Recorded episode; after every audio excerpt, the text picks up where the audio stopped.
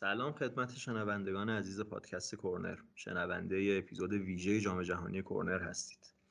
قبل از آغاز این اپیزود و قبل از هر سخن دیگه ای جا داره که از طرف پادکست کورنر به تمام شما شنوندگان عزیز و البته تمام هموطنان هموطنانمون تسلیت بگیم بابت کشته شدگانی که در وقایع سه ماه اخیر ایران داشتیم.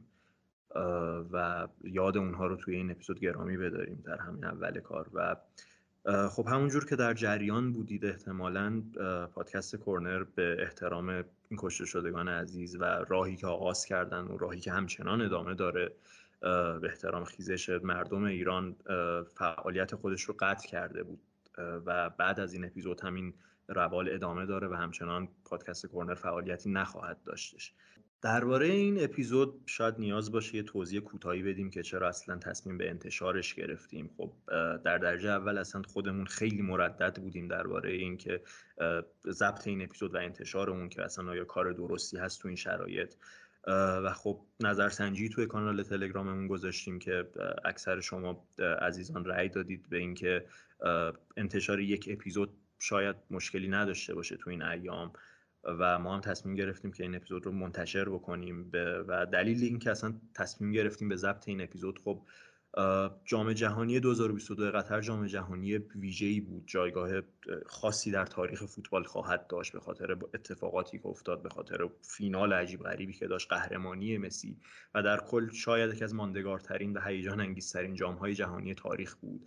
و ما دیدیم که شاید اون حداقل درباره فینال اون سه ساعت فینال شاید به نوعی تمام ما فوتبال دوستان رو حداقل برای سه ساعت تونست ذره ای از این محیط پیرامونمون جدا بکنه. سه ساعتی که شاید واقعا بعد از این سه ماه نیاز داشتیم هممون بش و تصمیم گرفتیم که شاید این جام جهانی بشه یک اپیزود نه چندان طولانی دربارش منتشر کرد در اتفاقاتی که تون افتادی گپ دوستانه بتونیم بزنیم دربارش و شاید این اپیزودم بتونه یه ذره در حد همون یه ساعت هم که شده در طول یه روز ما رو از اون محیط پیرامونمون یه ذره جدا بکنه و بعد دوباره بتونیم با انرژی بیشتر برگردیم. چرا که تو این راهی که درش قرار داریم استقامت شاید مهمترین عاملی باشه که هممون باید داشته باشیم.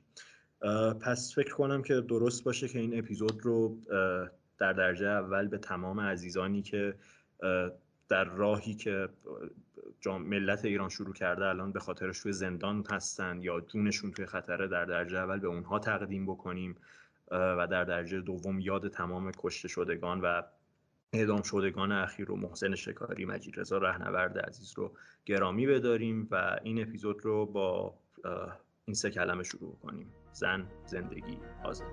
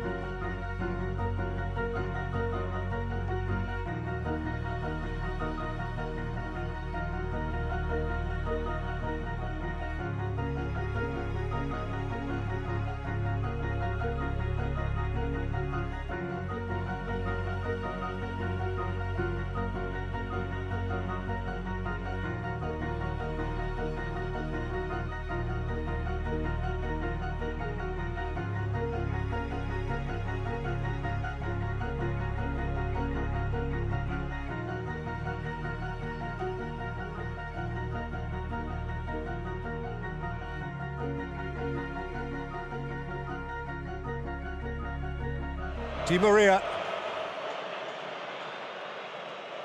Lionel Messi. Messi's hitting. Oh! That's what they came for! The Magic Man!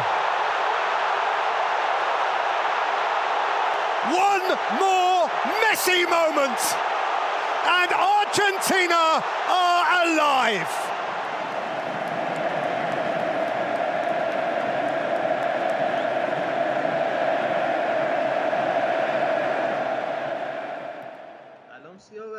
بالاخره بعد سه ماه یه ضبط با هم داریم و ضبط جالبی هم می‌تونه باشه. به حال جام جهانی ویژه‌ای بود. حالا این جام جهانی شاید شاید قطعا برای هم من هم تو و تمام بقیه ایرانیا اصلا اون حس حال همیشگی رو نداشت. اولویت اول که هیچ حتی اولویت چندممون هم جام جهانی و فوتبال نبوده و نیست این روزها.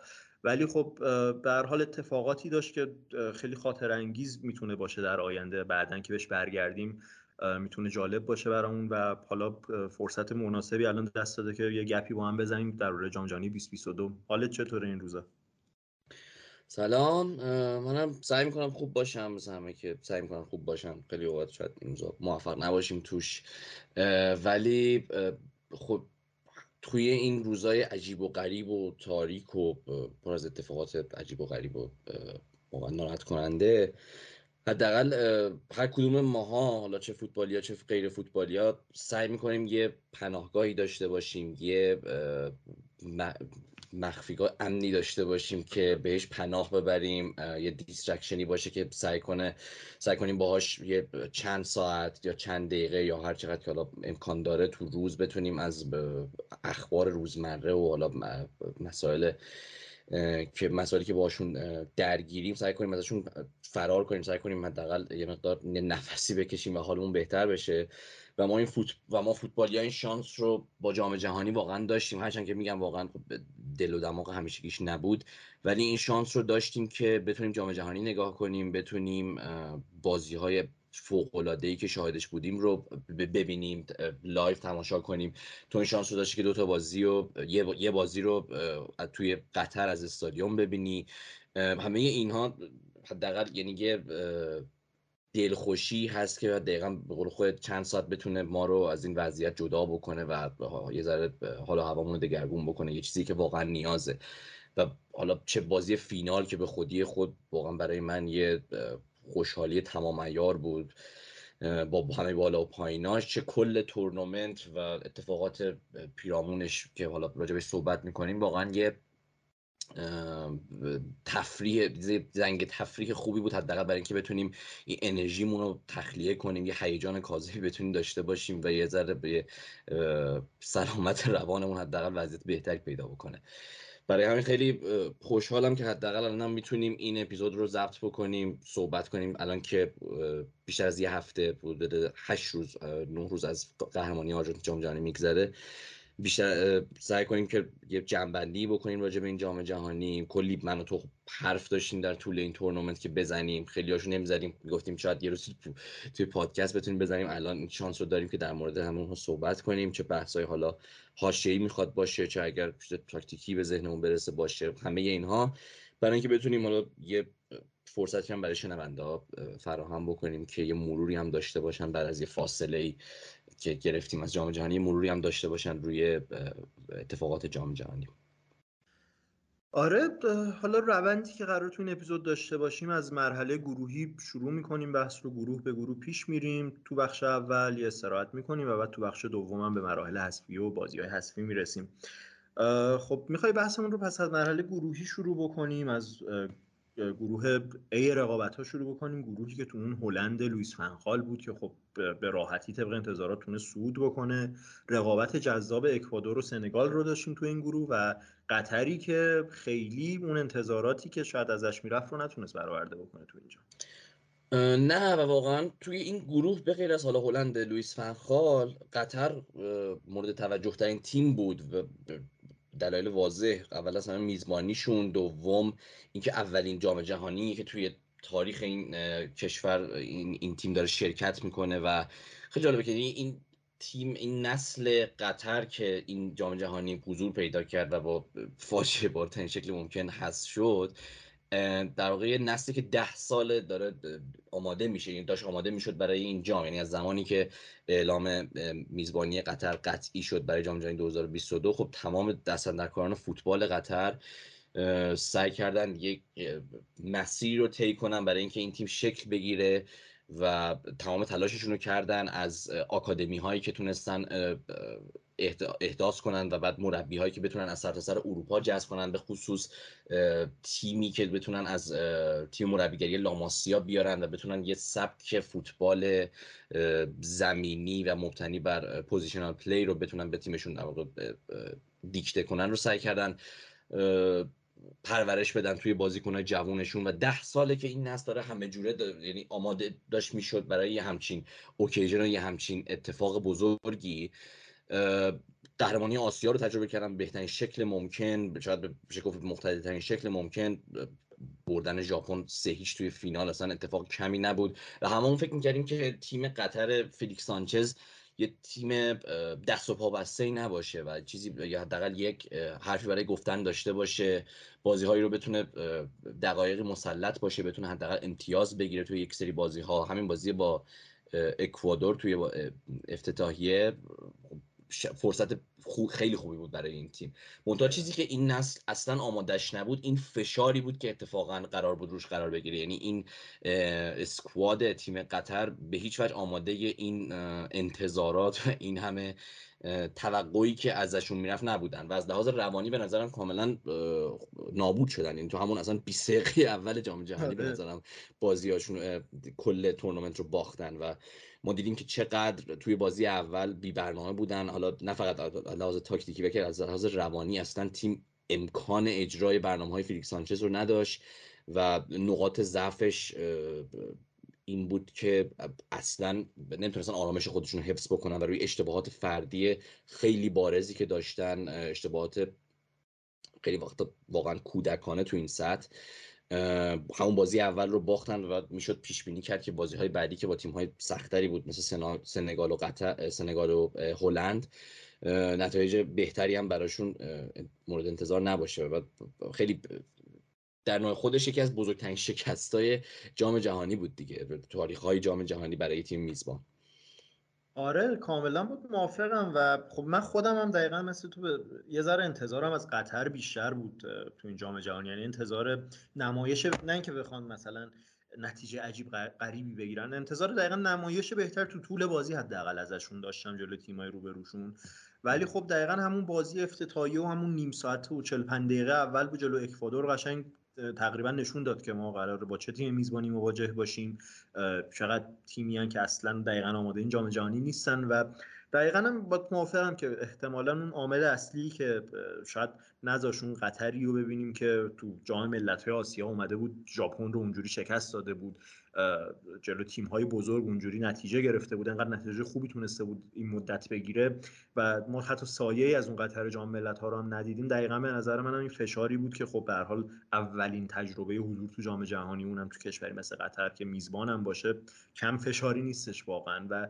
و میانگین سنی قطر رو که میبین داشتم الان نگاه می‌کردم و سن بازیکناشون خب یه میانگین حدودا 25 26 رو داره قطر و اکثر بازیکناشون بین همین بازی 24 تا 26 هن و به نظرم قطر باید نگاه بعدیش به نظرم به جام جهانی بعدی باشه. حالا جام جهانی که احتمالا با این فرمت شاهکاری که واقعا فیفا معرفی کرده حالا اگه فرصت شد یه صحبتی هم درباره اون بکنیم ببینیم نظرمون چیه. احتمالا خیلی از تیم‌ها راحت برسن به جام جهانی از جمله قطر به نظرم. و نگاهش به نظرم بیشتر باید به اون جام جهانی باشه و اینکه حالا با تجربه‌ای که از این جام داشته بتونه تو اون جام جهانی حداقل نتایج بهتری بتونه بگیره. ولی بقیه تیم‌های گروه هم خیلی جذاب بود. حالا به هلند که خب خیلی مفصلتر می‌رسیم ولی بین اکوادور و سنگال هم خیلی رقابت جذابی بود که تا هفته آخرم ادامه داشت. اون بازی رو در رو اکوادور خب خیلی برای من تیم قابل احترامی بود تو این مرحله گروهی. یعنی بازیایی که نشون داد خب خیلی راحت قطر رو دو هیچ با دوتا گل انر والنسیا بردن. بعد از هلند تونستن تو بازی دوم یک یک مساوی بگیرن دوباره با گل انر والنسیا که یکی از اصلا فوق بود تو دو تا بازی اول برای اکوادور و بازی سوم که با سنگال داشتن بازی رو در روی بود سر سعود که خب حالا انر والنسیا که خیلی زود مصوم شد و از اون ور سنگالی رو داشتیم که بدون مانع بود ولی تو دور گروهی تونست نتایج تقریبا خوبی بگیره و از گروه صعود بکنه. نظرت چی بود در رقابت این دوتا؟ آره ببین رقابت خیلی جالبی بود. یعنی واقعا من خودم شخصا انتظار داشتم که سنگال با حتی با بدون داشتن سادیا مانه بتونه از گروهش صعود بکنه. یعنی طبیعتا مدعیای اول همون هلند و سنگال بودن. منتها چیزی که راجع به سنگال خیلی جالب بود برای من و خیلی قابل احترام بود خودش در نوع خودش این بود که و حالا تیم های دیگه هم توی جام این کارو کرده بودن این مثلا حالا مراکش هم که بعدا بهش می‌رسیم. اعتمادی که این تیم به مربی های بومی خودش و مربی مربی سنگالی یعنی مربی از ملیت خودش داشته خیلی خب برای من جالبه. چون خیلی وقتا ما دیده بودیم که تیم های آفریقایی رو میارن به مربی های اروپایی و سعی می‌کنن مثل بقیه شاید مثلا که تیم های مختلف قاره های دیگه که سعی می‌کنن از مربی های اروپایی استفاده کنن برای اینکه سطحشون رو بالاتر ببرن. ولی سنگال این کار نکرده بود. یعنی سنگال به آلیو سیسه اعتماد کرده بود و این مسیری که با این تیم طی کرده بود در واقع از سال 2015 همچنان ادامه داشت و این ثبات همچنان پابرجا بود. دائما این تیم در حال پیشرفت بود. و این برای من خودش خیلی قابل احترام و جالب بود که سنگال می‌تونه با یک همچین استراتژی و با یک همچین برنامه ریزی بتونه یک تیمی رو بسازه که این نسل پرستاره رو داشته باشه مثل کولیبالی و مندی و حالا مانه و سار. و اینا همه نکات جالبی که راجع به سنگال می‌شد گفت و راجع به هلند هم حالا مفصلتر بهش می‌رسیم. ولی هلند لوئیس فنخال خب دومین حضورش یعنی هلند با لوئیس فنخال دومین حضورش توی جام جهانی بود و دومین بار بود که ما هلند رو با سیستم سه دفاعه می‌دیدیم یا حالا همون پنج دفاعه اگر بخوایم بهش بگیم. و از سال 2014 این مسئله مسئله جالبی بود برای خود هلندیا تا حدی هم عجیب. که چرا لوئیس فنخال که به عنوان مربی یکی از چهره های مهم اون فوتبال positional و فوتبال در واقع توتال فوتبال هلند شناخته میشه و از مربی های طرفدار بازی هجومیه و از مربیایی که طرفدار بازی پرواکتیوه چرا رو آورده بود به سیستم سه دفاعه؟ حالا سال 2014 خب دلایل خاص خودش رو داشت یعنی سال 2014 فنخال معتقد بود که اون تیم هلند از لحاظ فردی مدافعین قابلی نداره برای اینکه توی دوئل های رو در رو و بازی های رو اون حرکات رو در رو بتونن خوب بازی کنن. جلوی حالا تیم های مثل اسپانیا که اون موقع هم گروهش بودن یا جلوی تیم های تکنیکی دیده. دیگه برای همین رو آورده بود به تعداد مدافعین بیشتر برای اینکه بتونه این فشار رو از روی مدافعینش برداره. برای اینکه حالا توی نبردهای تک به تک احتمالا دچار ضعف نباشن. ولی امسال خب ما نگاه می‌کردیم اسکواد هلندو پر مدافع فوق العاده است. یعنی دیگه بهترین مدافع دنیا الان ویرجیل فن‌دایک نیتن آکه ماتیاس دلیخت تیمبر دلیخت بازی هم نکرد اینجا آره تازه آره فیکس نبود تازه. و همینطور دومفریز بلیندی که. خیلی دوستش داره. اینا همه آره دفرای یعنی همه بودن. پر مدافع فوق العاده کلاس جهانیه که به شدت حتی می‌تونن مدعی باشن توی نبردهای رو در رو جلوی هر بازی کنی ولی باز هم ما دیدیم که فنخال همچنان اصرار داشت. اصلا از همون اولی هم که به عنوان سرمربی برگشته بود به هلند قبل از این جام اصرار داشت که از سیستم سه دفاعه استفاده کنه.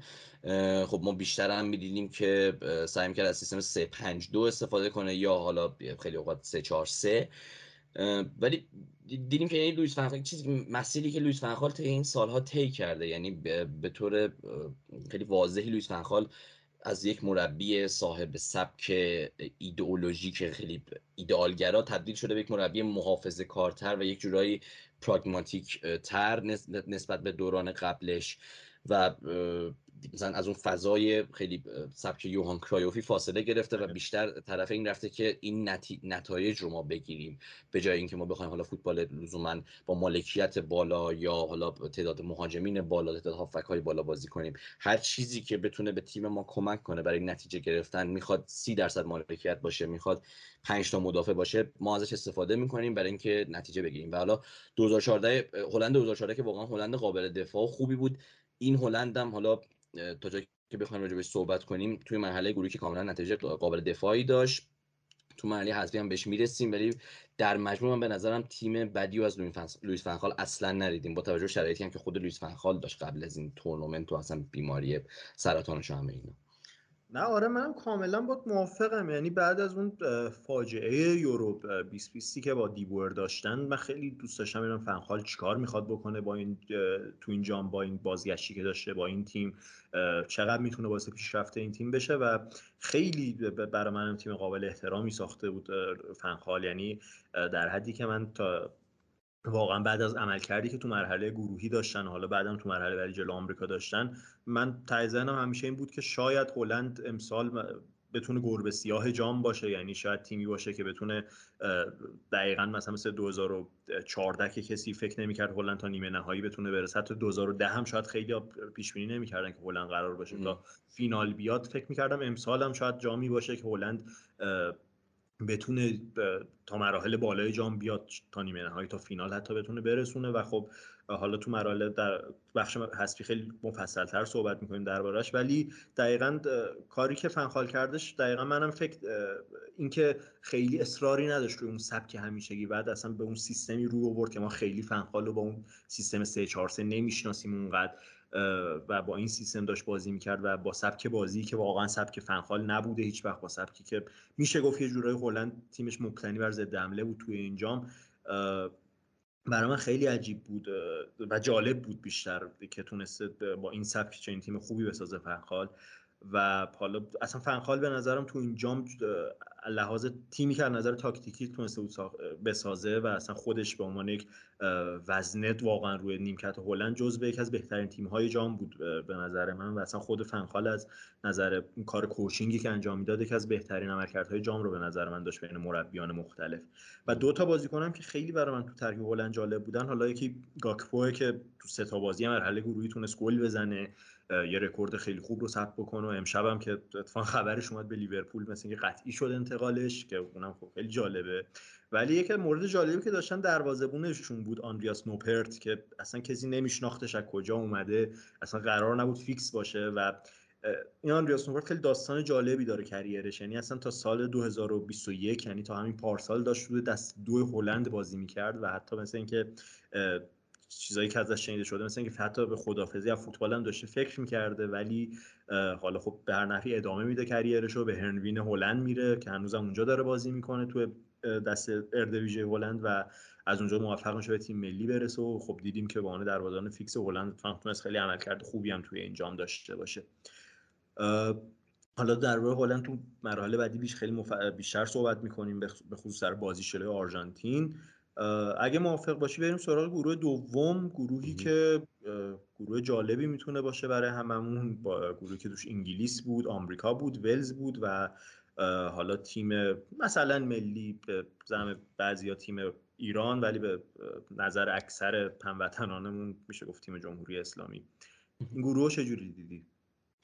به حال راجع به ایران که واقعا اگه بخوایم صحبت کنیم خودش به نظر یه اپیزود جدا میطلبه. یعنی اصلا یک بحث مفصل داره اون اتفاقات عجیب و غریب و جالبی که آره به عکسش خیلی فوتبالیه واقعا. که حول تیم ملی ایران میگذشت حالا مسائلی که داخل زمین بود مسائل که مسائلی که اصلا از توی قطر داشت اتفاق میافتاد توی استادیوم ها اتفاق میافتاد و مسائلی که داخل ایران بعد از بازی ها اتفاق میافتاد. اینا همه مثلا واقعا خودش اپیزود جدا میطلبه و امیدوارم یه روزی یه همچین اپیزودی رو ما ویژه منتشر کنیم. مثلا فقط سه تا بازی ایران و مسائل خارج از زمینش بیشتر توی جام جهانی و حالا تمام حاشیه هایی که داشت. ولی به طور کلی این گروه مشخص بود که انگلیس یکی از قطعی صعودکننده های قطعیه با گرت ساوتگیت حتی با وجود حالا فرم بدی که توی Nations League داشتن و اصلا واقعا تحت فشار بودن ولی خب گرت ساوتگیت ثابت کرده بود که توی تورنمنت ها می‌تونه تیمش رو برای نتیجه گرفتن کاملا آماده بکنه و هر چیزی که نیاز باشه به نتیجه گرفتن تیمش رو رعایت بکنه و به عنوان یه مربی که ساتکیت هم واقعا مربی محافظه کار و عملگرایه بتونه نتایج درخشانی بگیره برای انگلیس به نسبت خب چند سال اخیر فوتبال انگلیس و همین الان هم به نظر خیلی ساتکیت یکی از بهترین مربی های طولانی مدت تاریخ انگلیس شاید بعد از آلفرامزی یا مثلا بعد از تری ونبلز.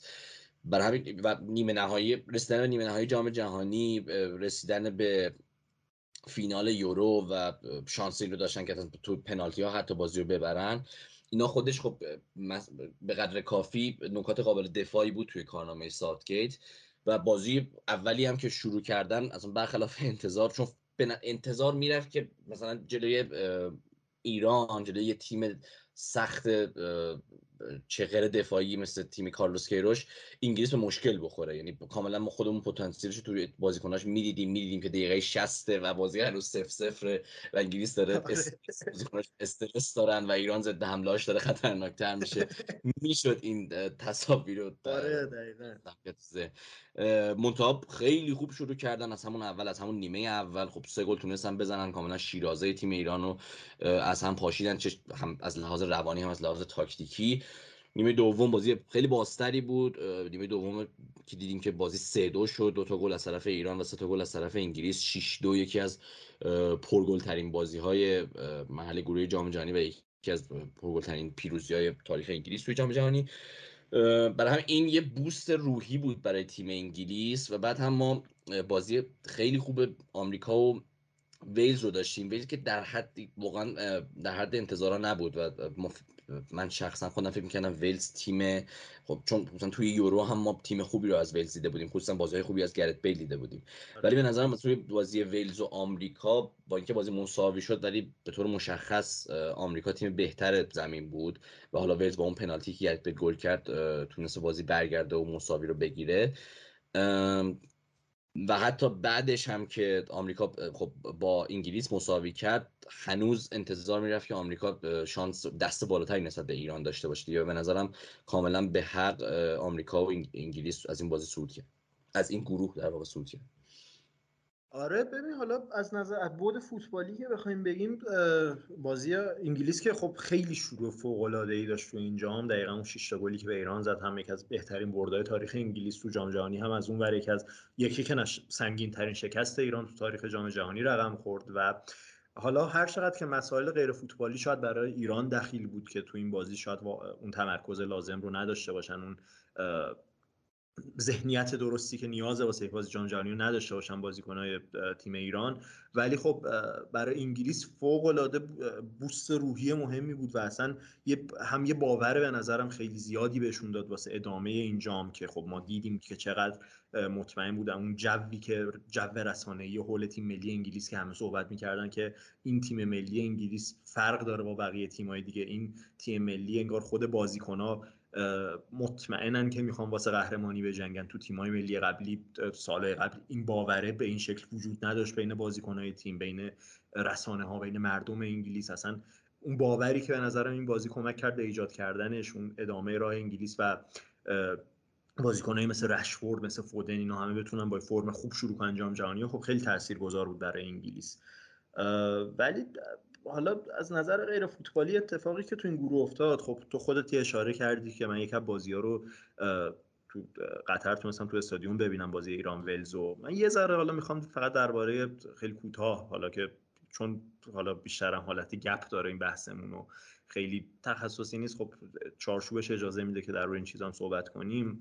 یه ذره دوستان در اتفاقایی که افتاد اونجا صحبت کنم شاید جالب باشه برای شنوندگان. خب من بازی ایران ولزو بودم ولی بازی ایران انگلیس رو که نبودم نتونستم برسم. و تو بازی ایران انگلیس چیزی که حالا من از یه سری از آدمای اونجا شنیدم و خب حالا قطعا خود بیننده هم تو شنونده هم تو اخبار دیدن و شنیدن دربارش جوی که اصلا حول تیم ملی چه این هوادارا چه جو رسانه ای اصلا هر چیزی که مربوط به تیم ملی وجود داشت واقعا در بدترین حالت خودش بود. یعنی تو استادیوم که اصلا یه چند دستگی کامل بین هوادارا اکثر خیلی از هوادارا مقابل تیم ملی بودن. از اون یه سری از هوادار نماها بهتره بگم اینجوری. پشت تیم ملی بودن. اون دعواهایی که بین این دو دسته وجود داشت روی ورزشگاه و جو رسانه‌ای که وجود داشت طبیعتا تمرکز رو گرفته بود. ولی در ایران ولز چیزی که من خودم از نزدیک دیدم اول از همه به نظرم در مورد ایران قطر یه فاجعه میزبانی داشت در مورد هوادارایی که آره. حالا از ایران. واقعا فاجعه بود. حتی صداش هم تو رسانه های جهانی هم در اومد. واقعا خیلی روش همه فوکوس شده بودن خیلی زوم کرده بودن. از این نظر واقعا قطر خراب کرد به خاطر حالا اتفاقات پشت پرده ای که وجود داشت احتمالا های سیاسی که وجود داشت پشت پرده قطر اصلا یک روش میزبانی متفاوتی رو با ایرانیا داشت نسبت به بقیه کشورها. یعنی توی بازی ایران ولز اول از همه اصلا اون مسائل امنیتی قبل بازی اون چک کردن ها اون بازرسی ها تو بازی های ایران چیزی که شنیدیم از این برونور نسبت به بازی های دیگه اصلا حد بس عجیب غریبی زیادتر بوده. ده برابر مثلا اون بازرسی امنیتی که داشتن شدیدتر بوده اونم به خاطر این بوده که بتونن هر مثلا علامتی که مثلا هوادارای ایرانی مثلا مربوط به اتفاقات اخیر ایران با خودشون دارن و بتونن بگیرن از هوادارا توی خود استادیوم هر کسی مثلا می‌خواست علامتی رو اگه تونسته بود رد بکنه و می‌خواست نشون بده خیلی سریع از طرف سیکیوریتی و گارد خود داخل استادیوم برخورد می‌شد باش. و از این نظر خب خیلی قطر اصلا برخورد فاجعه آمیزی رو کلا داشت با هوادار ایران برخوردی که بقیه کشورها نبود کاملا تبعیض قائل شده بودن.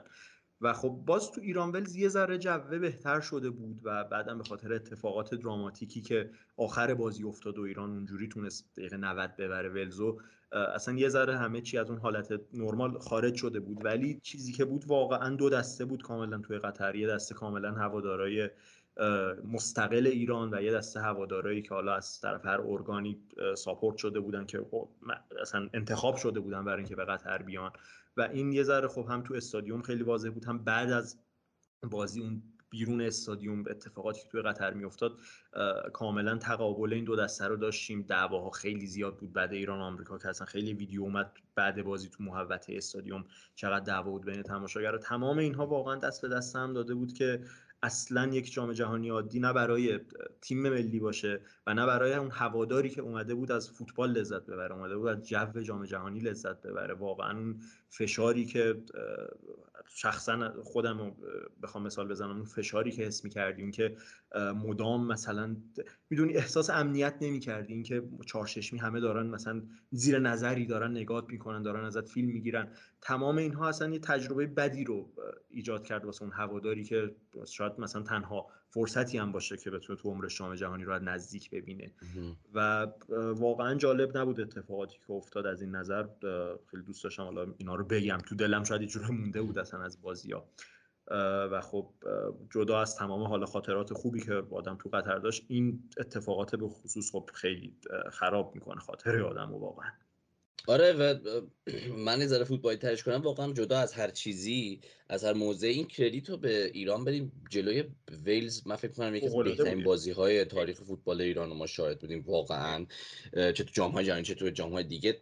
جلوی یک همچین تیمی جلوی یک تیم اروپایی و توی همچ بازی لولی هفته دوم جام جهانی مرحله گروهی انقدر مسلط بودن و انقدر خطر خصوصا تو نیمه دوم خطرناک بودن زدن توپ سه بار توپ به تیر دروازه و فلج کردن خط حمله ویلز و همزمان میگم یعنی با وجود که ما کارلوس کروش رو نیمکت داشتیم به شدت بازی هجومی رو ارائه دادیم و تا, تا حدودی اصلا من فکر می‌کنم یه سیستم 4 3 رو از کیروش دیدیم توی اون بازی.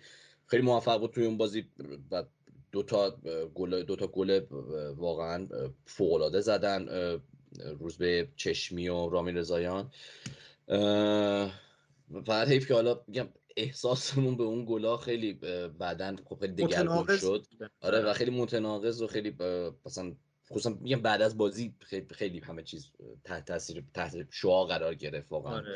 آره. ولی به حال یعنی میگم حداقل این کردیت رو یادمون باشه به ایران بدیم که چقدر بازی خوبی رو جلوی ویلز کردن. ولی خب برعکسش کاملا جلوی آمریکا بود انگلیس که حالا خب فاجعه بود. ولی جلوی آمریکا هم با وجود اینکه ما فکر می‌کردیم که آره با اینکه ایران یه مساوی نیاز داشت برای صعود ولی اصلا در حد انتظارا نبودن. یعنی هیچ کدوم یعنی نه برنامه هایی که روش نه عملکرد فردی بازیکن.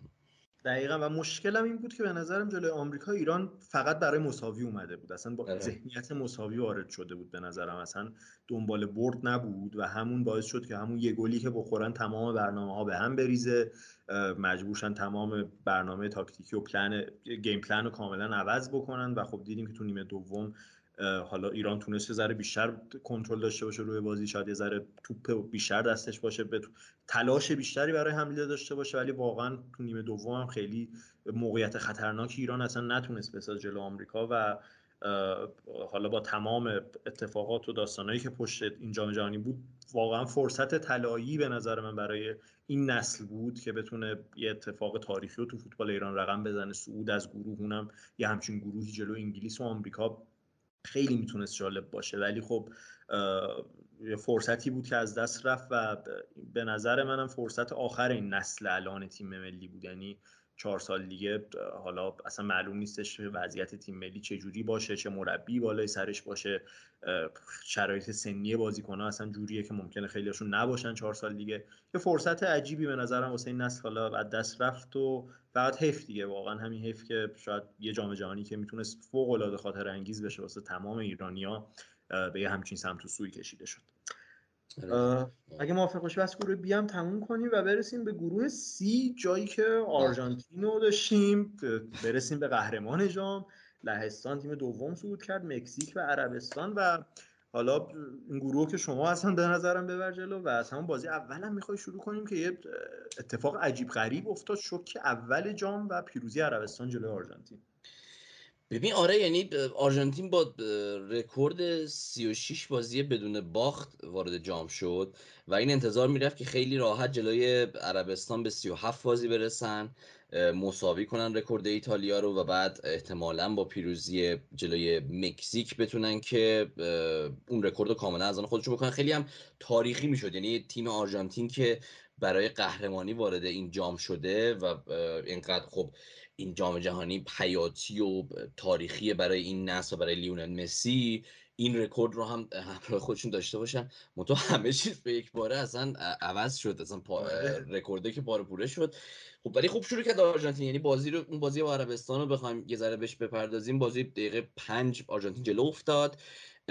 اتفاقی افتاد این بود که یه آرژانتین توی یه تله game plan فوق‌العاده هروه رنارد افتاد و اون هم اون high line ی بود که خیلی احتمالا همه صحبت کردن راجع بهش و دیگه همه شنیدن این رو چون واقعا اتفاق مهمی بود. اون game plan هروه رنارد چی بود؟ اون انتخاب اون high line و ریسکی بازی کردن عربستان و خط بالا بودن خط دفاعی عربستان بود که به آرژانتین حالا این اجازه رو می‌داد که فضای پشت دفاع رو خیلی راحت بتونن پیدا بکنن. منتها همزمان 10 تا آفساید عربستان موفق شد از تیم ملی آرژانتین بگیره و سه تا گل مردود که سه تا گل به خاطر آفساید در مردود اعلام شدن ما توی این بازی داشتیم.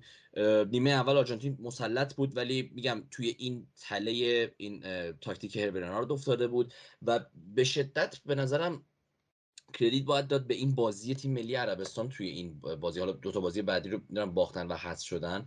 ولی یک به نظر من من همون موقع گفتم یکی از شاید شاید یکی از بهترین بازی های یک تیم آسیایی توی تاریخ جام های جهانی بود. آره. با توجه به اینکه جلوی چه تیم بازی می‌کردن و الان خب حالا اون موقع ما نمی‌دونستیم جلوی تیم قهرمان ولی الان که می‌دونیم جلوی تیم قهرمان یه همچین بازی رو انجام دادن و اینقدر انتخاب یک برنامه ریسکی و یک game plan ی که ما به هیچ وجه توی آسیا نمی‌بینیم. یعنی ما اصلا حتی من فکر می‌کنم توی ژاپن و کره هم توی سطح بالا ما نبینیم انتخاب یه همچین game plan ریسکی و high line بازی کردن. چه برسه بالا آسیا غربی و خاورمیانه و تیم های عربی اینقدر هماهنگ بودن یک خط دفاعی برای آفساید گیری و اینقدر هماهنگ بودنشون برای drop back کردن و برای اون تشکیل دادن یک خط دفاعی پنج نفره یا خیلی اوقات بک سیکس حتی برای اینکه بتونن کناره ها رو هم ببندن واقعا کم نظیر بود. از چند تیم آسیایی ما تا حالا دیدیم. حالا میگم ما بازی واقعا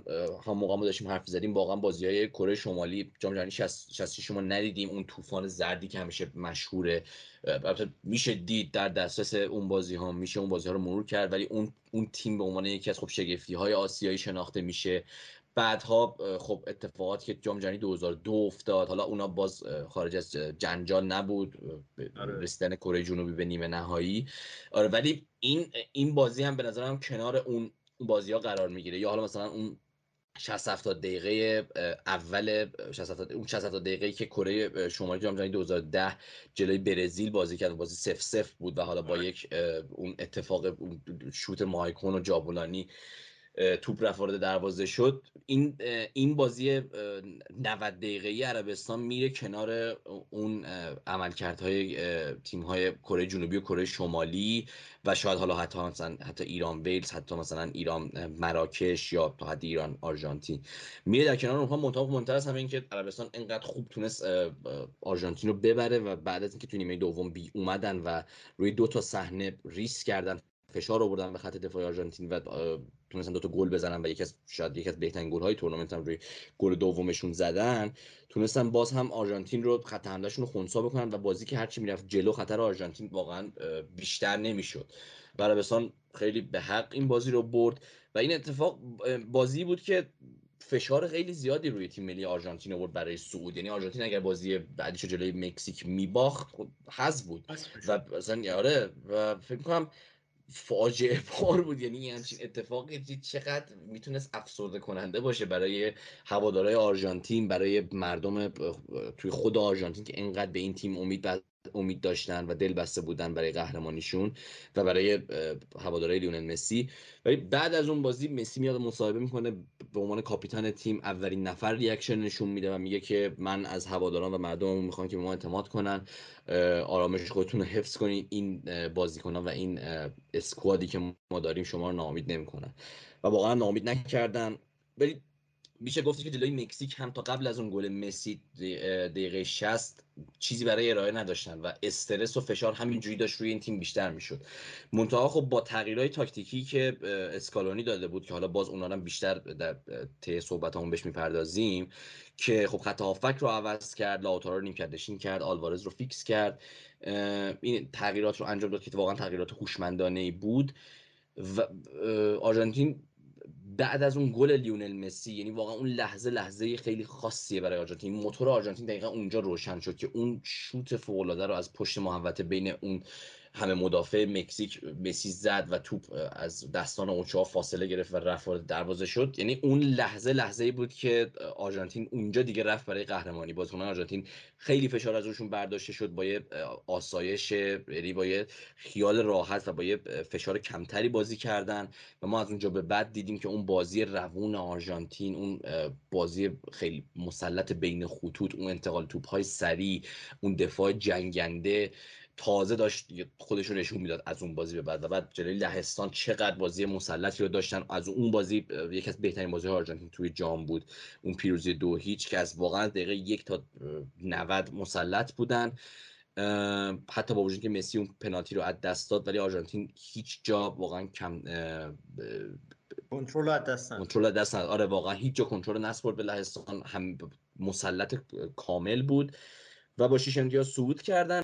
ولی صحبتی بکنیم راجع به لهستان و مکزیک که حالا لهستان و مکزیک قبل از این شروع جام دو تا, دو تا تیم واقعا به نظر می‌تونست شانس صعود داشتن و با با, کمترین اختلاف یعنی با, با تفاضل گل مکزیک پایین تر از لهستان در واقع سوم شد و لهستان تیم دوم شد و لهستانی که حتی می‌تونست به عنوان تیم اول صعود کنه تا پایان هفته یعنی تا پایان هفته دوم که اصلا صدرنشین بود. یه صحبتی هم می‌کنیم راجع به لهستان و مکزیک و بازی خیلی خوبی که مکزیک هفته آخر جلوی عربستان داشت. حتی شانس صعود هم داشت. منتها خب میگم یعنی نشد دیگه. متاسفانه بعد شانسی. آره ببین مکزیک حالا من خیلی نتونستم بازی های مکزیک و لهستان تو دور گروهی دنبال کنم. یعنی لهستان و خب بالا با آرژانتین دیدم بازیشو از اونورا مکزیک آرژانتین هم تونستم ببینم. بقیه بازیاشون نتونستم ببینم درست. ولی در کل من حالا مکزیک که به نظر من در کل اون انتظاری که ازش می‌رفت و برآورده کرد و البته اون عملکرد دوباره افسانه ای اوچوا دوباره اون که یه جورایی شده نماد جام های جهانی دیگه واقعا. هر چهار سال یه بار میاد یه چند تا save عجیب غریب می‌کنه. یه تیم و واقعا رو دوشش می‌ذاره و دوباره میره تا چهار سال دیگه. حالا اتفاقا الان هم اومده لیگ ایتالیا سال ریناتانا. دوباره سه ماه ضبط نکردیم. باز این تلفظ از ذهن آدم میپره. ولی حالا شاید دوباره تیم تو سری هم ببینیم. و رو در ادامه این فصل ولی در من لهستان من کلا تو تمام این سالها لهستان نسبت به بازیکنهایی که داره یه ذره انتظار بیشتری داشتم. یکی مثل حالا شزنی تو دروازه که تو این جام هم خب خیلی عمل کرده خوبی داشت.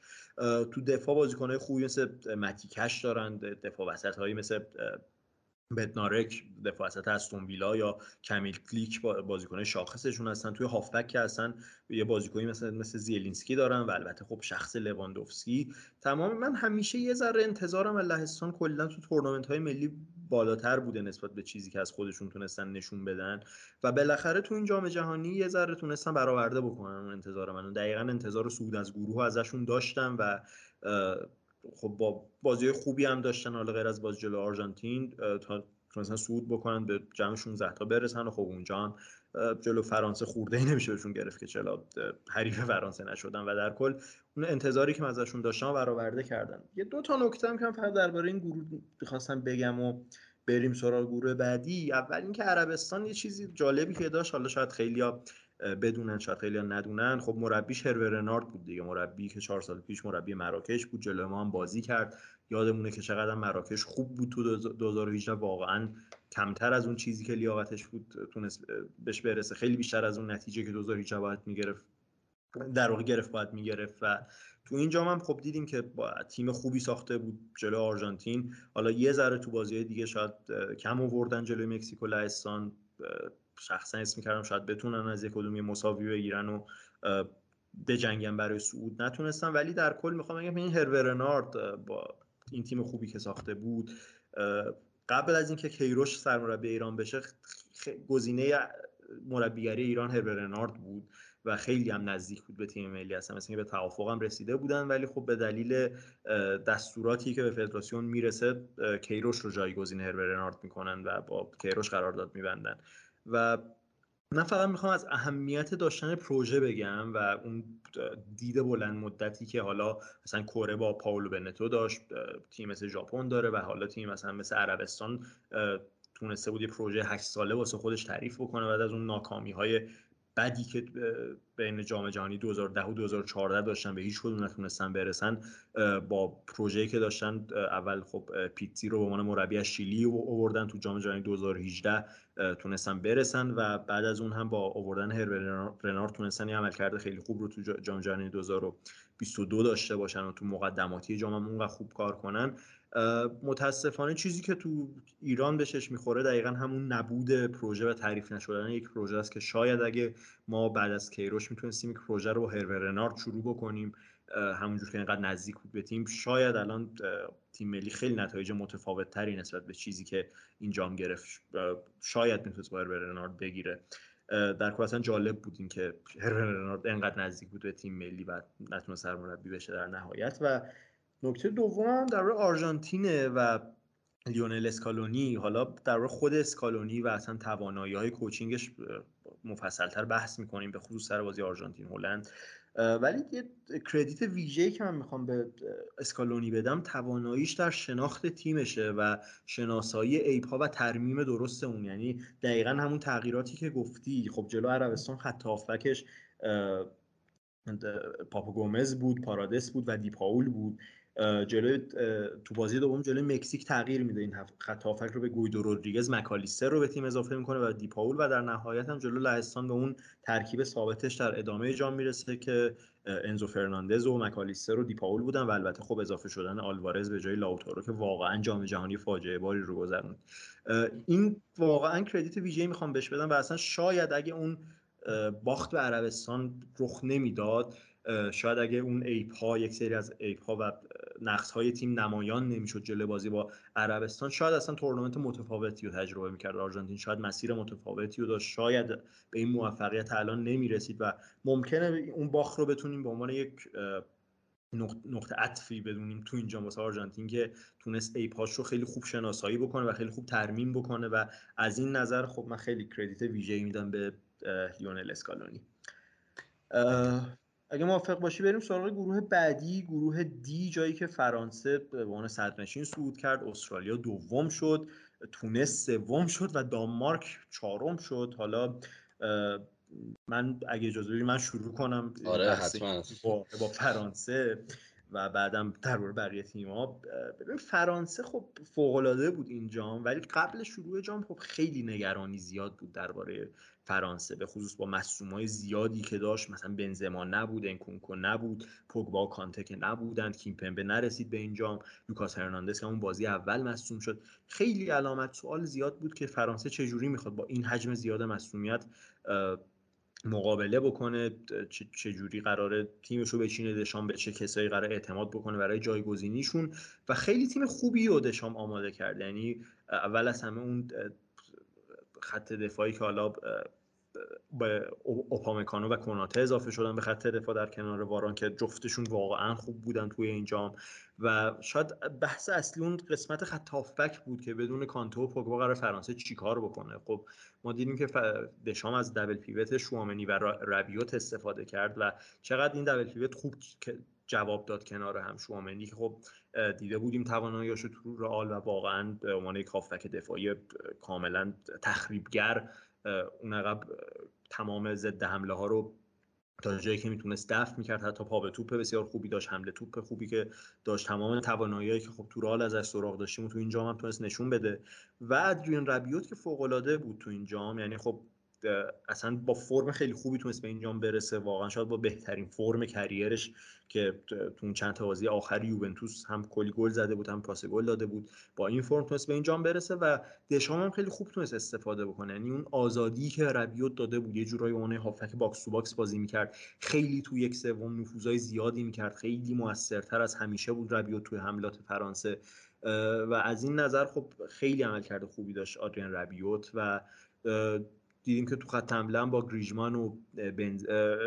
ژیرو که جایگزین بنزما شده بود و دمبله و امباپه خط حمله آتشینی واقعا فرانسه داشت. اون connection دمبله و امباپه خیلی خوب بود تو اینجا. نقش ویژه‌ای که گریزمان پیدا کرده بود که حالا جلوتر توضیح میدم حتما که چقدر گریزمان چرا انقدر جام جهانی خوبی رو تونسته بود سپری بکنه؟ چه تغییراتی توی نقشش توی تیم ملی فرانسه اتفاق افتاده بود؟ در این صحبت می‌کنیم مفصلتر ولی خب فرانسه خیلی خوب شروع کرد جام رو چاری استرالیا رو برد. تو بازی بعدی جلو دانمارک تو هیچ تونستی تو بازی خوب به پیروزی برسه و تو بازی آخرم که خب تشریفاتی بود و به تیم دومش هم بازی داده بود به تونس یک هیچ باخت و به عنوان تیم اول حالا تون صعود بکنه و بعد به مراحل بعدی برسه و تا فینال هم بیاد. یکی از نگرانیایی که در فرانسه بود اون عمق نیمکتش بود که حالا شاید یه جاهایی ضربه زد به نظرم بهش. یعنی شاید اگه مثلا بازیکنای مثل انکونکو بودن اگه اون مصدومان فرانسه بودن شاید دست دشام خیلی بازتر بود روی نیمکت به جای اینکه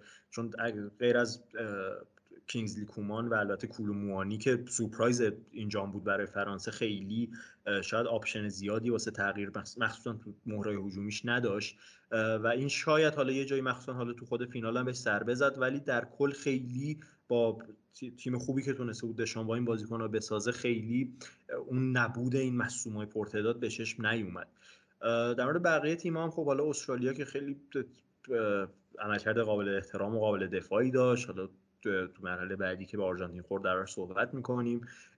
تونس تیم جالبی بود. تونس تو اینجا من نظر دفاعی خیلی تیم خوبی بود. اتفاقا حالا من با تو قطر که با بعضی از تونسی ها که مثلا حالا هر از گاهی صحبت می‌کردیم باشون و در بحث فوتبالی داشتیم صحبت که می‌کردم همشون می‌گفتن که ما از نظر دفاعی خیلی تیم خوبی هستیم اصلا نگرانی نداریم ولی مشکل اصلیمون از نظر هجومیه چون کسی نیستش که گل هامون رو بزنه و دقیقا هم این اتفاق افتاد تونست کلا یه گل خورد تو اینجام ولی فقط یه گل زد و شاید اگر نظر هجومی یه ذره توانایی بیشتری تیمشون داشت می‌تونستن صعود بکنن. ولی شگفتی اصلی این گروه برای من دانمارک بود یعنی بعد از اون یورو فوق ای که داشتن عملکرد خوبی که توی لیگ ملت ها داشتن تو همین لیگ ملت ها فرانسه رو تونسته بودن دوباره پیاپی ببرن.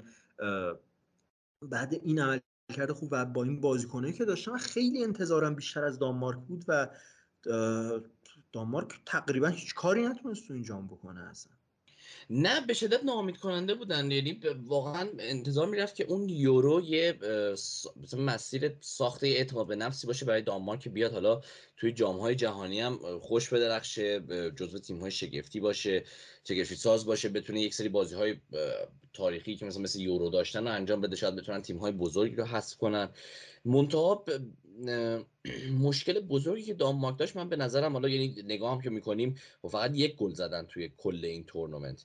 یعنی مشکل بزرگی که خیلی مشخص واضح بود براشون مشکل گلزنی و نداشتن مهاجم بود. ولی بعد این سوال پیش میاد که مثلا خب کسب دوربرگ جزو بهترین گلزنای یورو بود تا همین مثلا تا یک سال و نیم پیش. خب چی میشه که مثلا یه همچین اتفاقی میفته؟ یا مثلا حتی مارتین بریتویت واقعا بازیکن جنگنده و خیلی مفیدی بود توی یورو. چرا الان اینجا یه همچین روزی میفته؟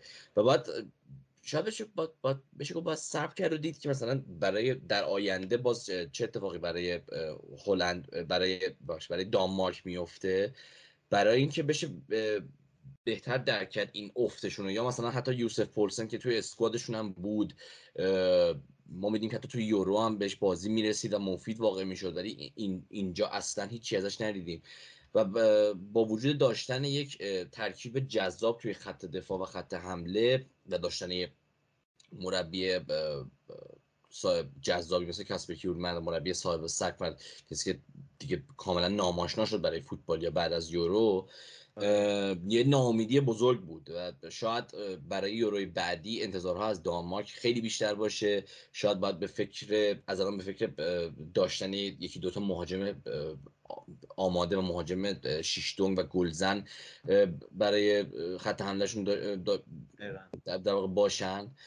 و ولی میگم یعنی من خودم در طول تورنمنت واقعا دانمارک هم مثلا اونقدر با دقت دنبال نکردم و دقیق میگم به غیر از این مسئله متوجه نمی شدم که چه مشکل دیگه ای دارن یا اصلا چه, چه چیزی باعث شده که الان مهاجماشون پی مشکل بخورن. میگم چون دو تا از بهترین مهاجمای یورو رو داشتن توی همین اسکواد. و برای همین یه ناامیدی بزرگ بود. یه مقدار تو ذوق خودم خودت زد. چون ما این تیمو دوست داشتیم دوست داشتیم که بیشتر ببینیمش ولی هم کم دیدیمش در طول تورنمنت و هم بازی های ناامید کننده ای رو ازش دیدیم. دقیقا. خب این چهار تا گروه اول بود. یه تنفس کوچیکی داشته باشیم و بریم سراغ چهار تا گروه بعدی. Vinicius Junior fine save bundled in. Richarlison Brazil!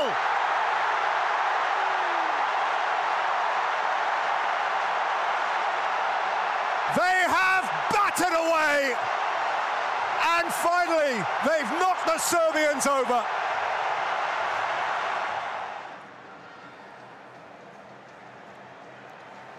Forcing Lazovic back and finding Richarlison! Now that, that is Brazil!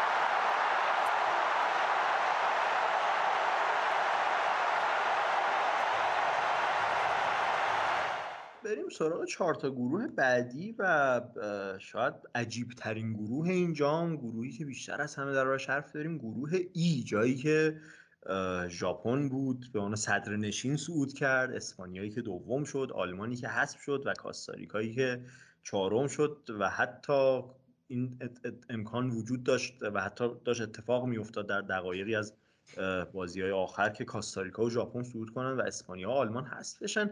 چی شد که اصلا این گروه انقدر پیچیده شد و انقدر کار آلمان و اسپانیا گره خورد و اصلا به حسب دوباره آلمان برای دومین بار پیاپی تو مرحله گروهی ختم شد. اونم آلمان هانسی فلیکی که انقدر انتظار ازش بالا بود. خودمون انتظار داشتیم که حتی شاید فکر می‌کردیم آلمان هانسی فلیک بتونه جزو شانسهای قهرمانی باشه تا نیمه نهایی بیاد. چی شد اصلا؟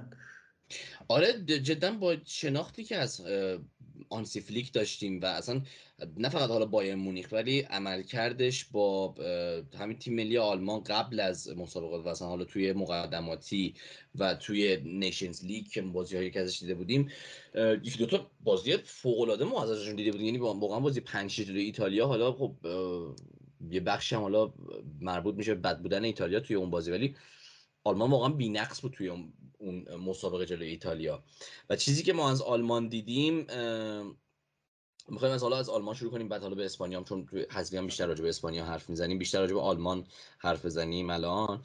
چیزی که ما از آلمان دیدیم خب ببین به نظرم ما آلمان یه توی پنج دقیقه شاید سرنوشتش واقعا رقم خورد توی این جام.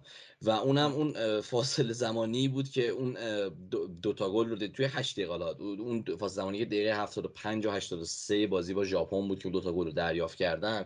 چون توی اون بازی آلمان خیلی مسلط بود. یعنی نیمه اول ژاپن واقعا خطری نداشت. آلمان توی گردش توپ توی ساخت موقعیت توی انتقال توپ بین خطوط خیلی موفق بود. پنالتی تونستن به دست بیارن. گندوقان گل کرد. گندوقان و کیمیچ به عنوان مغز متفکر خط هافک آلمان هم هیچ به نظر هیچ نقصی نداشتن.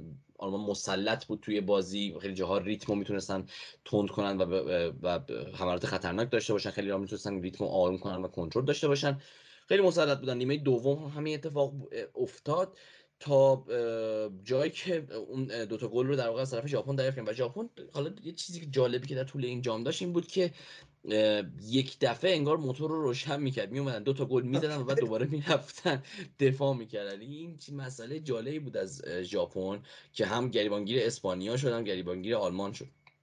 ولی و بعد بعد از اون آلمان واقعا با یه فشار و استرس زیادی جلوی اسپانیا ظاهر شد و بعد توی اون بازی هم خب اسپانیا دست برتر رو داشت قبل از بازی با اون پیروزی هفیش که جلوی کوستاریکا داشت واقعا تا پایان هفته اول بازی ها اسپانیا به یکی از بهترین تیم های تورنمنت بود. یعنی اصلا هیچ انتظار نداشت. خب این انتظار می‌رفت که کوستاریکا رو ببرن ولی انتظار نمی‌رفت که این نتیجه عجیب و غریب هفتیشو داشته باشن. مشکل بزرگ آلمان یعنی ما وقتی توی اسکوادشون رو که نگاه می‌کنیم و جلوی اسپانیا هم همین مسئله رو داشتن تا واقعا یعنی حتی تا حدی 2018 هم همین مشکل رو داشتن. توی یورو هم شاید بشه گفت تا حدی. توی این چند ساله نداشتن مهاجم گلزن واقعا شیشتونگه یعنی نه تیمو ورنر نه کای هاورز هیچ کدوم اینها مهاجمایی نیستن. یا حتی توماس مولر هم خب که به حال پا گذاشته و هیچ وقت مثلا توماس مولر مهاجم نوک نبوده و هر موقع ازش خواستن که باشه نامید کننده ظاهر شده. این توماس مولر بهترین بازیهاشو زمانی انجام میده که تیم یک مهاجم نوک ثابت داره و توماس مولر می‌تونه مهاجم سایه باشه می‌تونه آزادی عمل داشته باشه که بره کناره ها بیاد عقبتر توپ بگیره بازی سازی بکنه بتونه اسیست بده بتونه فضا پیدا کنه.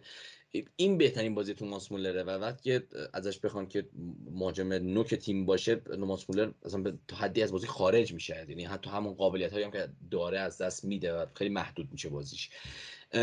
این نداشتن مهاجم یعنی بعد از میروسلاف کلوزه و حالا بعد تا حدی ماریو گومز آلمان از این مسئله واقعا لطمه خورد. یعنی هم جام جهانی 2018 هم امسال.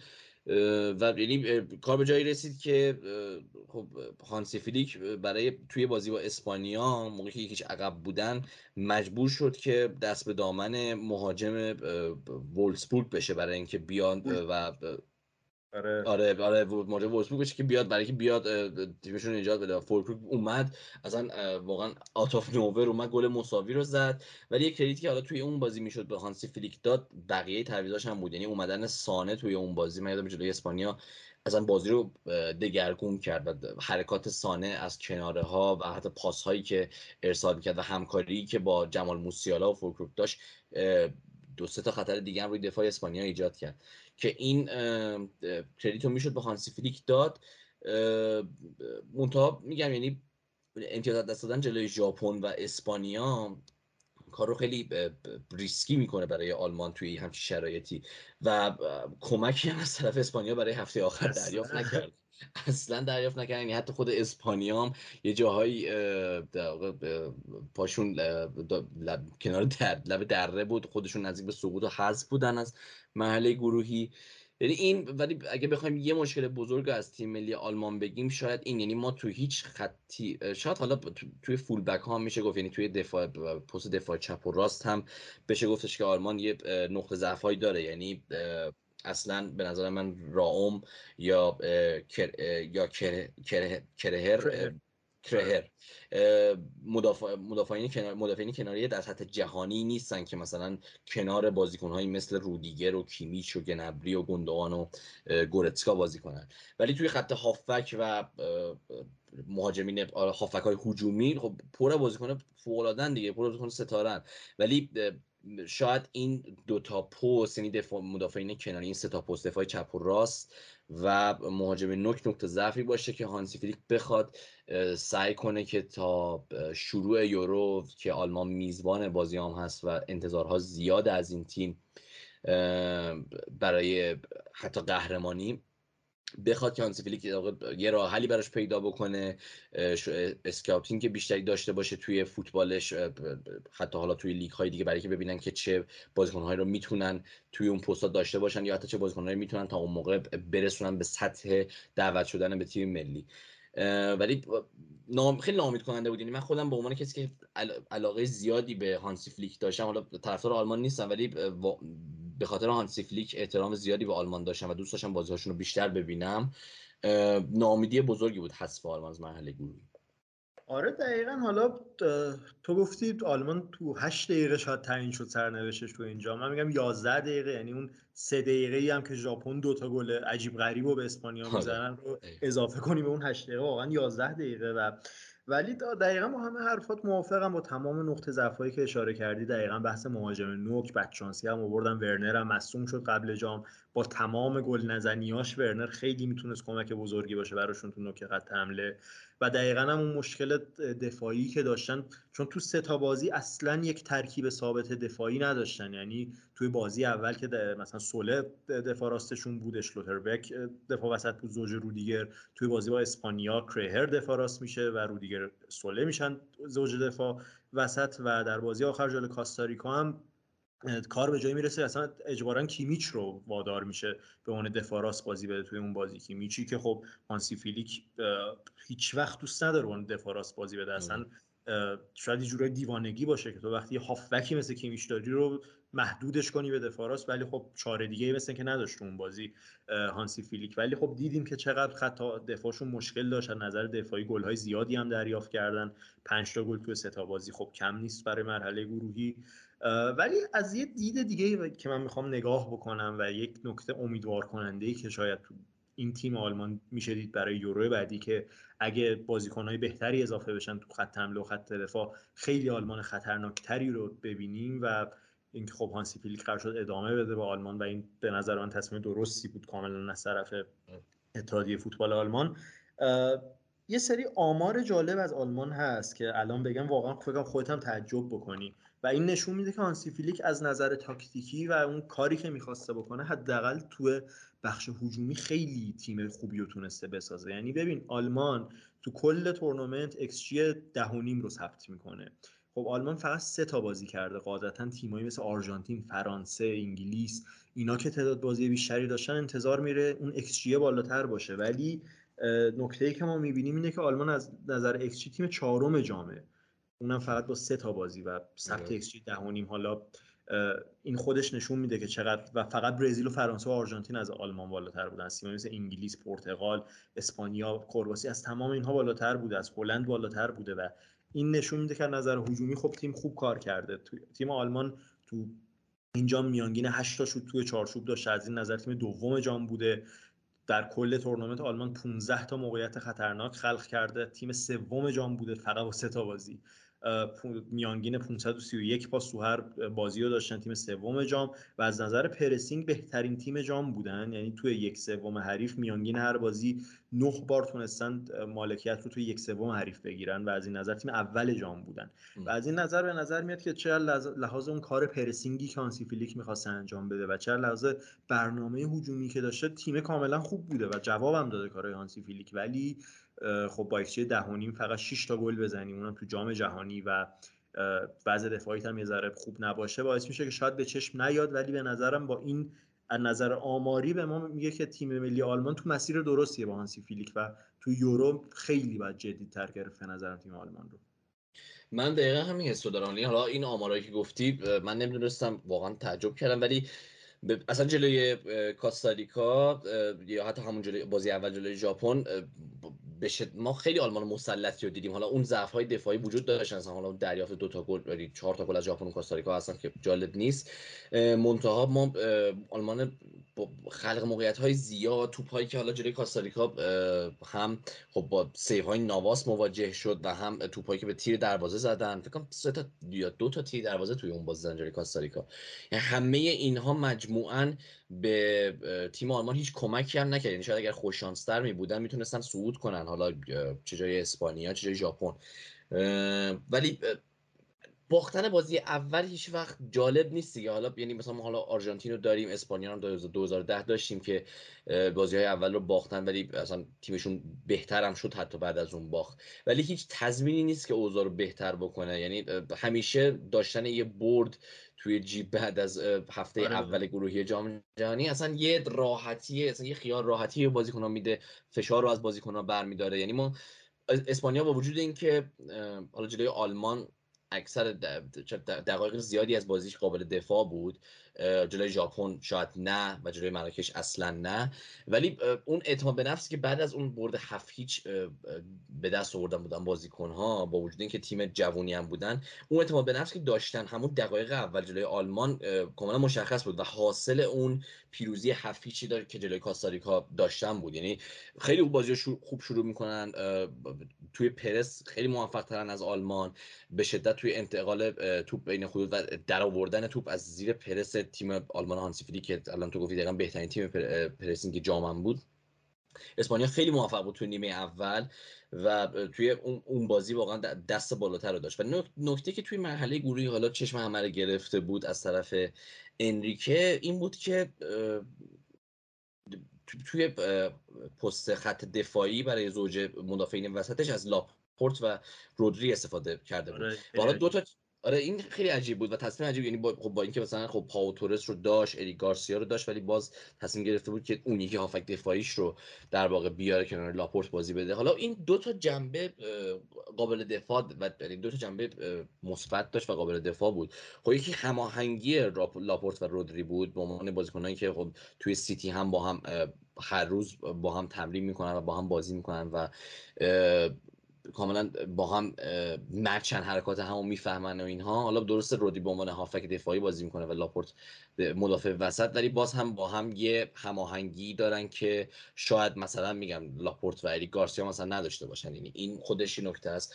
دومی که اسپانیا به خاطر اون سبک بازیش و مواجهه تیم ها باهاش معمولا ما می‌بینیم که توی بازی ها اسپانیا اکثر بازی رو توی منطقه زمین حریف صاحب توپه و حالا بیشتر حالا میانه میدان توپ رو میچرخونن و سعی می‌کنن که فضای اون low block تیم حریف رو باز کنن. این عکس خب تقریبا اکثر بازی ها هم ما می‌بینیم که تیم های حریف اسپانیا میان low block بازی می‌کنن. و انریکه این تصمیم گرفته به خاطر اینکه حس کرده بود که با وجود این اتفاق خب خط دفاعی اسپانیا خیلی میاد بالا بدن. یعنی line کاملا وسط زمین رو دارن. یعنی دائم خب لاپورت و رودری وسط زمین توپ می‌گیرن. و برای همین جایگیری رودری در حین بازی سازی و اون مالکیت توپ اسپانیا تفاوت چندانی با پست هافک دفاعی بازی کردنش نداره. یعنی عملا رودری در حین اینکه اسپانیا توپ رو داره و دارن بازی سازی می‌کنن و دارن موقعیت ایجاد می‌کنن رودری عملا همون وسط زمین داره بازی می‌کنه. همون پست منطقه و اون حالا بشه گفت هیت مپی که همیشه عادت داره و کامفورت زونشه داره بازی می‌کنه. برای همین تفاوتی هم نمی‌کرد برای اسپانیایی که اکثرا خب 60 70 درصد تو بازی ها هم مالکیت داره. 60 درصد مالکیت بازی ها رو هم داره.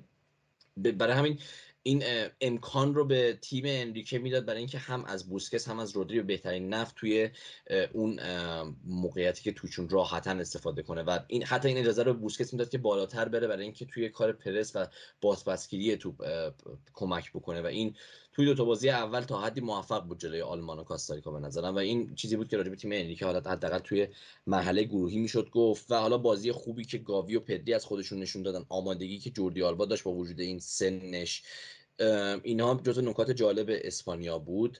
حالا بعد حالا به مرحله حذفی برسیم به چیزهای دیگر می‌پردازیم. آره. خب این هم از گروه ای و یه اشاره هم فقط به کاستاریکا بکنم که بعد اون باخت هفتیش به اسپانیا واقعا خوب خود تونست خودش رو جمع بکنه. یعنی بعد یا ژاپن رو ببره و جلو آلمان هم عمل کرده آبرومندانه داشته باشه. بعد اون شکست اسفناک قابل توجه بود. خب این از گروه ای برسیم به گروه F. خب حالا ما مراکش و کرواسی رو داشتیم تو این گروه که اول و دوم شدن درباره این دوتا تیم قد تو مراحل حذفی. خب خیلی مفصل تر حرف داریم به خصوص مراکش که اصلا پدیده اینجام بود و یک از جذابترین داستانهای اینجام بود.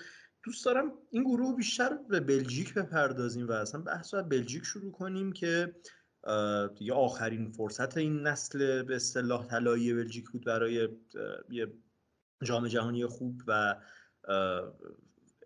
طرز افتضاحی پیش رفته این آخرین فرصتشون. آره یعنی اصلا زدن فقط یک گل اونم جلوی کانادا یکیچ بردن کانادا. برای این تیمی که کوین دیبروین رو داره لوکاکو رو داره توی تیمش اصلا نتیجه قابل دفاعی نیست. و این تیم بلژیک خب به نظرم خب همون بهترین فرصت این تیم توی شاید یورو 2016 و حالا حتی برای اینکه رشد کرده باشن جام جهانی 2018 بود. و تا حدی هم به نظرم موفق بودن. یعنی عملکرد جام جهانی 2018 شون قابل دفاع بود و اون به دست آوردن رتبه سومی که تونستن توش موفق باشن و توی اون بازی رده بندی هم انگلیس رو ببرن. اون به نظرم خودش یه دستاورده برای این نسل بلژیک. ولی با وجود اون خب پیشرفتی مثلا کسی مثل دیبروین داشت انتظار جلو رفتن توی مراحل پایانی با توی همچین جام جهانی هم باز می‌رفت و شاید انتظار بیجایی هم نبود. ولی بلژیک خب ما هم توی یورو دیدیم هم توی این جام جهانی که این سن بازیکنان به خصوص سن مدافعینشون کاملا دیگه تاثیر خودش گذاشته. یعنی دیگه داشتن آلدرواله و ونتونگن دیگه اصلا جوابگو نیست برای تیم مارتینز. و اصلا به نظرم برنامه ها و تاکتیک های خود مارتینز هم دیگه برای این تیم جوابگو نبود. و عملا رخکن رو از دست داده بود در طول این مسابقات و اصلا یه اختلافی افتاده بود بین بازیکنهای بلژیک که این خودش به نظرم از لحاظ روانی و ذهنی هم خیلی تاثیر گذاشته بود روشون. جالب نبود دیگه اون اتفاقاتی که و کلکلایی که بازیکنها داشتن دیبروینه با ورتونگه داشتن توی مصاحبه هاشون اصلا جالب نبود. و با وجودی که جلوی کرواسی هم به نظرم بد بازی نکردن یعنی یه مسئله هم که بود این که بعد از بازی. کرواسی آره اتفاقا خیلی خوب بازی کردن و یه مسئله که بود فکر کنم جی لوکاکو توی اون بازی دو دو مایز یک همچین چیزی بود. و لوکاکو موفق نشد هیچ گلی رو بزنه. یعنی واقعا انتقاد انتقاداتی که خیلی بیرحمانه هم شد بعد از اون بازی از لوکاکو مقداریشون واقعا بجا بود. ولی یعنی خب یه همچین مهاجمی با همچین قابلیت که ما ازش دیدیم توی سری آ توی اینتر با یه همچین تمام کنندگی می‌تونست حداقل به بلژیک کمک کنه که از گروهشون صعود کنن ولی یعنی اصلا خب مثل شرایط رو میگم همه چیز فشار ذهنی و اون فشار روانی که روی بازیکن‌ها بود اصلا بهشون کمک نکرد. و قطعا این مسئله به لوکاکو هم روی لوکاکو هم تاثیر گذاشته بود وگرنه به طور عادی لوکاکو اون موقعیتی که لوکاکو از دست داد دست نمیده. آره دقیقا. باید موافقم. یعنی حالا غیر از دقیقا اون حالا بحث اختلافی که واقعا تو رختکن به وضوح به چشم می اومد حالا از یه طرف اون از یه طرف سن بالای بازی کنه از یه طرف اینکه شاید تیم یه ذره نظر تاکتیکی واقعا تو جام مشکل داشت. خب جلو کانادا که خب دقیقا خیلی بد بودن. یعنی کانادا که فوق العاده بود تو اون بازی و بلژیک خیلی بد بود. ولی خب اون بازی رو به زور تونستن یکیش ببرن با اینکه هر چقدر که بد بودن شاید ذره اون تجربه بین المللی بیشتری که نسبت به کانادا داشتن اونجا به کارشون اومد. به مراکش باختن. ما اول خب خیلی تعجب کردیم از این اتفاق. در ادامه جام بهمون ثابت شدش که شاید نباید خیلی تعجب آره. می‌کردیم و آره این واقعا فرست آف منی بود دیگه. شروع راه مراکش بود از اینجا. و در نهایت جلوی کرواسی خیلی بازی مهمی هم بود. یعنی بازی مرگ و زندگی بود و هر بازی هر تیمی که اون بازی رو می‌برد بالا می‌رفت. بعد از بازی با مراکش خب یک سری مصاحبه ها انجام شد مثل اینکه یه سری دیدارهای بازیکن تیم با هم داشتن که این اختلافات رو کنار بذارن فعلا با هم. و خب نتیجهش رو هم دیدیم که تنها بازی خوبشون دقیقا جلو کرواسی بود. یعنی بلژیکی که هم جلو کانادا هم جلوی مراکش جی زیر یک رو تو این دوتا بازی ثبت کرده بود. یه اومد جلو کرواسی و جی سه رو ثبت کرد و از اونور کرواسی بود که جی زیر یک رو داشت و تقریبا تمام بیشتر اوقات بازی بود کرواسی داشت دفاع می‌کرد و بلژیک در حال حمله بود. ولی دقیقا به خاطر شاهکار لوکاکو که گفتی و حالا بچیانسی که داشتن نتونستن کرواسی رو ببرن. شاید اگه کرواسی رو میبردن و حالا مرحله بعدی خب به ژاپن میخوردن. ممکن بود ژاپن رو هم بتونن ببرن شاید ما الان داشتیم یه ذره صحبت متفاوت تری و نسبت به بلژیک داشتیم درباره بلژیک می‌کردیم. ولی در کل نمیشه اصلا از اون عمل کرده افتضاح دو تا بازی اولشون گذشت و فقط به عملکرد جلو کرواسیشون دلخوش بود. حالا بعد آینده بلژیک خیلی مبهمه به نظر من دیگه. یعنی نسل بازیکن‌ها کاملا دارن کنار میرن. بازیکنایی مثل ادن هازارد لوکاکو فکر نمی کنم چهار سال دیگه خیلی ازش خبری باشه تو تیم ملی. دیبروین باید ببینیم تا کجا می‌خواد تو تیم ملی ادامه بده. بازیکنایی مثل اکسل ویتسل اصلا دفاعشون فرتونگن و آلدر وایرلد که دیگه آخرین بازیاشون بود. فکر کنم خدافظی هم کرده باشن بعد اینجام و البته جدا شدن روبرتو مارتینز و که باید ببینیم چه مربی قرار بالا سر بلژیک بیاد. نسل جدید بلژیک قرار چجوری باشه. حالا نسل بعدی هم یه سری بازیکنهای خوب دارن مثل جرمی دوکو مثل آمادو اونانا مثل چارلز کتالار بازیکن آسه میلان. باید ببینیم که چه آینده ای در انتظار بلژیک دیگه. خیلی آینده مبهمی یعنی من اصلا حداقل نمی‌تونم پیش بینی کنم که بلژیک قرار نسل بعدیش نسل موفقی باشه نباشه تو یورو قرارش چه جوری باشه. باید ببینیم که فقط قرار چه اتفاقی بیفته برای بلژیک. آره حتی یه تایمی یه دو سه روزی شایعه های بعد از حالا حذف هلند توی جام شایعه های پیوستن لوئیس فنخال و بلژیک هم بود ولی آره. ولی باید ببینیم که حالا چه اتفاقی میفته. واقعا آینده مبهمی دارن. ولی میگم به خب مهمترین دستاورد این این نسل همون سومی جام جهانی بود که تو اون جام جهانی به نظرم خب واقعا عمل کرده درخشانی داشته دقیقا. خب بریم سراغ دو تا گروه آخر. حالا گروه جیب برزیل رو داشتیم که اول شد سوئیس دوم شد کامرون سوم شد و سربستان هم چهارم شد. برزیلی که حالا غیر از بازی با کامرون که تشریفاتی بود براش فاکتور بگیریم تو اون دو تا بازی دیگه عملکرد خیلی خوبی داشت و اصلا با اون شروعی که داشت برزیل رو خیلیا به عنوان مدعی شاید حتی اول و یکی از بهترین تیمای دور گروهی حساب کردن. آره واقعا جز بهترین تیم‌های گروهی بود. منهای حالا اون باختشون به کامرون. توی اون دوتا بازی واقعا جز بهترین تیم‌های گروهی بود. هم لحاظ حالا نتایجی که گرفتن و هم از تسلطی که توی بازی ها داشتن روون بودنشون و اینکه ما برای اولین بار بعد از چندین سال واقعا ژوگابانیتو رو توی برزیل دیدیم. چه توی حالا گل‌هایی که زدن نحوه حملهشون کار ترکیبی که بازیکناشون می‌کردن. ولی بعد جالب این بود که ما این واقعا این کردیت رو واقعا باید به تیته داد سرمربیشون که با وجود داشتن این همه بازیکن هجومی و انتخاب های سختی که تیته برای ترکیب داشت یعنی شما نگاه کنید دیگه چقدر مخرد یعنی اصلا اسم نمی‌خواد ببریم. ولی با این وجود برزیل توی اون دوتا بازی ما از این, این تیم یه بالانس دفاعی و با یه داشتن یه تعادلی توی کنترل بازی توی خط هافک هم می‌دیدیم. یعنی حضور کازمیرو و پاکوتا و انتخاب این سیستم مثلا 4 2 3 که داشتن یه دابل پیوت توی خط هافک به نظرم انتخاب خیلی هوشمندانه بود از طرف تیته و خیلی کمک می‌کرد برای اینکه برزیل همزمان اون 5 تا بازیکن جلو که حالا ما چندان هم دخالت ساندرو دانیلو رو توی خط حمله نمی‌دونیم. یعنی همون رافینیا نیمار وینیسیوس و ریچارلیسون کافی بود. خب کازمیرو پاکوتام به نوبت خیلی وقت اضافه می‌شدن و یکیشون عقب‌تر میموند. این هماهنگی هم حداقل این دوتا با هم داشتن. ولی این آزادی و رهایی رو این stable بودن خط هافبک و خط دفاع به بقیه بازیکنان می‌داد که با خیال راحتتر اون تکنیکشون رو به نمایش بذارن اون حرکات فردیشون رو به نمایش بذارن و ما هم واقعا لذت بردیم. یعنی خب گل‌های خیلی خوشگلی زد برزیل توی این جام. یعنی حالا نه فقط مرحله گروهی از اون چهار تا گلی هم که به کره زدن واقعا هر چهار تاش دیدنی بود. گلی که به کرواسی زدن فوق بود. و گل ریچارلیسون خب یکی از بهترین گل های جام بود به نظر من اگر حتی نگیم بهترین گل. پاسی که ویلیسیوس با بیرون پا داد و اصلا اون استوپی که ریچارلیسون داشت و ضربه قیچی برگردونی که زد واقعا بی‌نظیر بود چیزی بود که اصلا کسی انتظارشو نداشت. و واقعا آره با اون روون بودن و اون انرژی که ما از برزیل می‌دیدیم سخت بود که مدعی در واقع بهتری حداقل تصور کرد یعنی شاید فرانسه تا اون استیج می‌شد مثلا انتظار بره که بتونه جلوی این برزیل وایسه حداقل از هم از لحاظ مهره هم از لحاظ قدرت تاکتیکی قدرت بازی.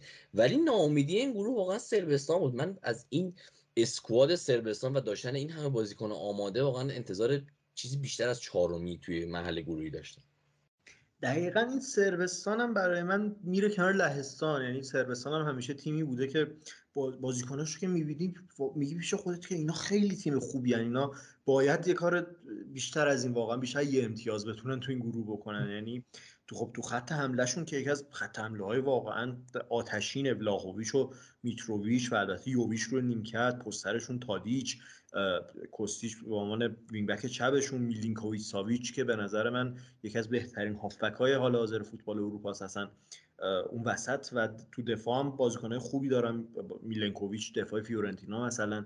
تمام اینها همیشه من از سربستانم انتظار بیشتری داشتم و تو این جامم انتظار بیشتری داشتم ازشون و خب یکی از یکی که شاید جذاب ترین بازی این گروه برای من دقیقا بازی روز آخر بین سوئیس و سربستان بود. بازی آخر مرحله گروهی هستم که فوقالعاده بود بازی. هم نظر جذابیت هم نظر اتفاقایی که افتاد. خب این سوئیس و سربستان به خاطر دلایل تاریخی همیشه خیلی با هم بازیاشون پرتنش بوده دیگه. جام جهانی قبلی هم با هم هم گروه بودن.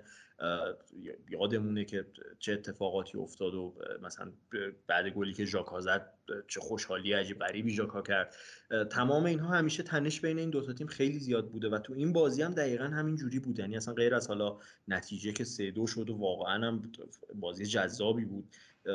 یعنی سوئیس گل اول و زد سربستان دو یک جلو افتاد سوئیس بعد سه دو کرد بازی و واقعا بازی پرفت و خیزی بود. غیر از اون از نظر اتفاقات داخل زمین اون تنش هم به جذابیت های بازی اضافه کرده بود. خیلی برای من بازی جذابی بود. و خب میگم من انتظار بیشتری داشتم از سربستان ولی خب سوئیس هم از اونور واقعا تیم خوبی تو مرحله گروهی نشون داده بود. حالا خب جلو پرتغال که فاجعه بود واقعا عمل کردشون و افتضاح شیش یک باختن هست شدن. ولی تو دور گروهی سوئیس واقعا عملکرد خوبی داشت و خب تونست جلو سربستان تو بازی آخر سه دو ببره و این بازی موندگاری بود برای من تو اینجام خیلی. آره و حالا برای اینکه پلی هم بد بزنیم به گروه اچ واقعا ما با جالب بود. توی هفته های دوم بازی های کسل کننده زیاد داشتیم. صفر حتی هفته اول. صفر آره. صفرهای زیاد مساوی های زیاد. ولی واقعا هفته سوم همین بازی سوئیس و سربستان هم تو گروه اچ بازی پرتغال کره و اون درامایی که همزمان اون طرف بین اوروگوئه و غنا بود. و حتی هفته حالا هفته دوم این گروه یعنی بازی کره و غنا که با اون هم بالا و پایین اون کامک کره و با دوباره جلو افتادن غنا بود واقعا بازی پرفت و خیز و پرتنشی بود و یعنی اصلا مثل رولر کوستری بود که هی دائم بالا و پایین می‌شد و ما نمی‌دونستیم واقعا تهش قرار چه اتفاقاتی بیفته و هر چیزی ممکن بود. ولی این بازی سوئیس سربستان واقعا خب یه جورایی اصلا استارت اون هیجانی تر شدن جام و اون فوق تر بودن بازی ها و اینکه کامبک های زیاد ما ببینیم اتفاقات غیر قابل پیش بینی ببینیم اینکه هیچ تیمی به هیچ لیدی نمی‌تونه اعتماد کنه خیلی راحت لید دو هیچ می‌تونه توی 100 ثانیه دو تو بشه. همه این اتفاقات واقعا به نظرم شاید استارتش از همون بازی سوئیس و سربستان زده شد.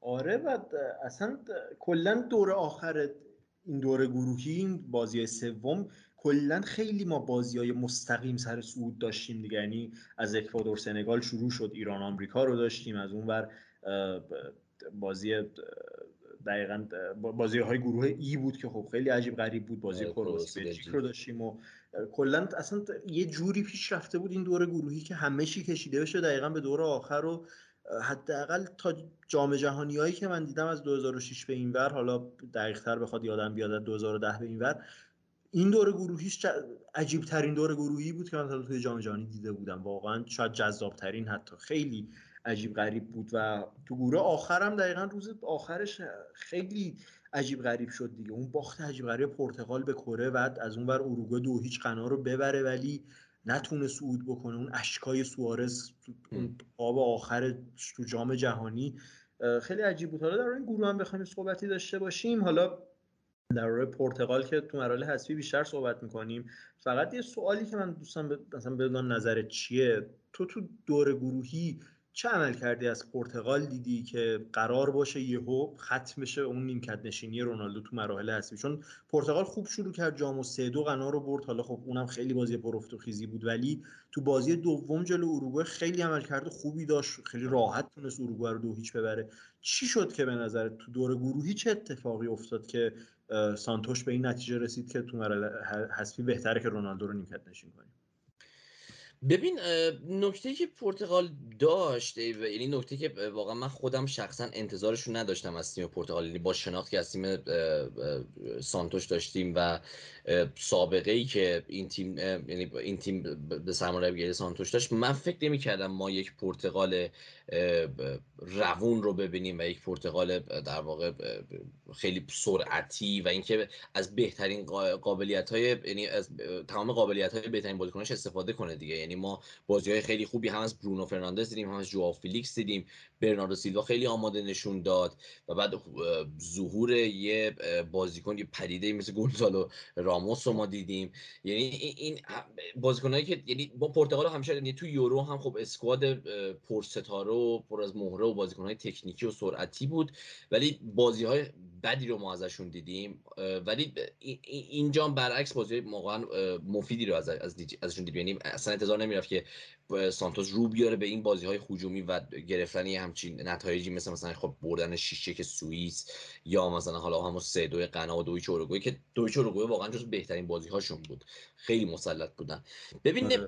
مسئله رونالدو آخه مسئله ای که فقط به پرتغال بر نمیگرده به منچستر هم مربوطه. واقعا رونالدو الان به خاطر سنش و شرایط فیزیکی بدنش.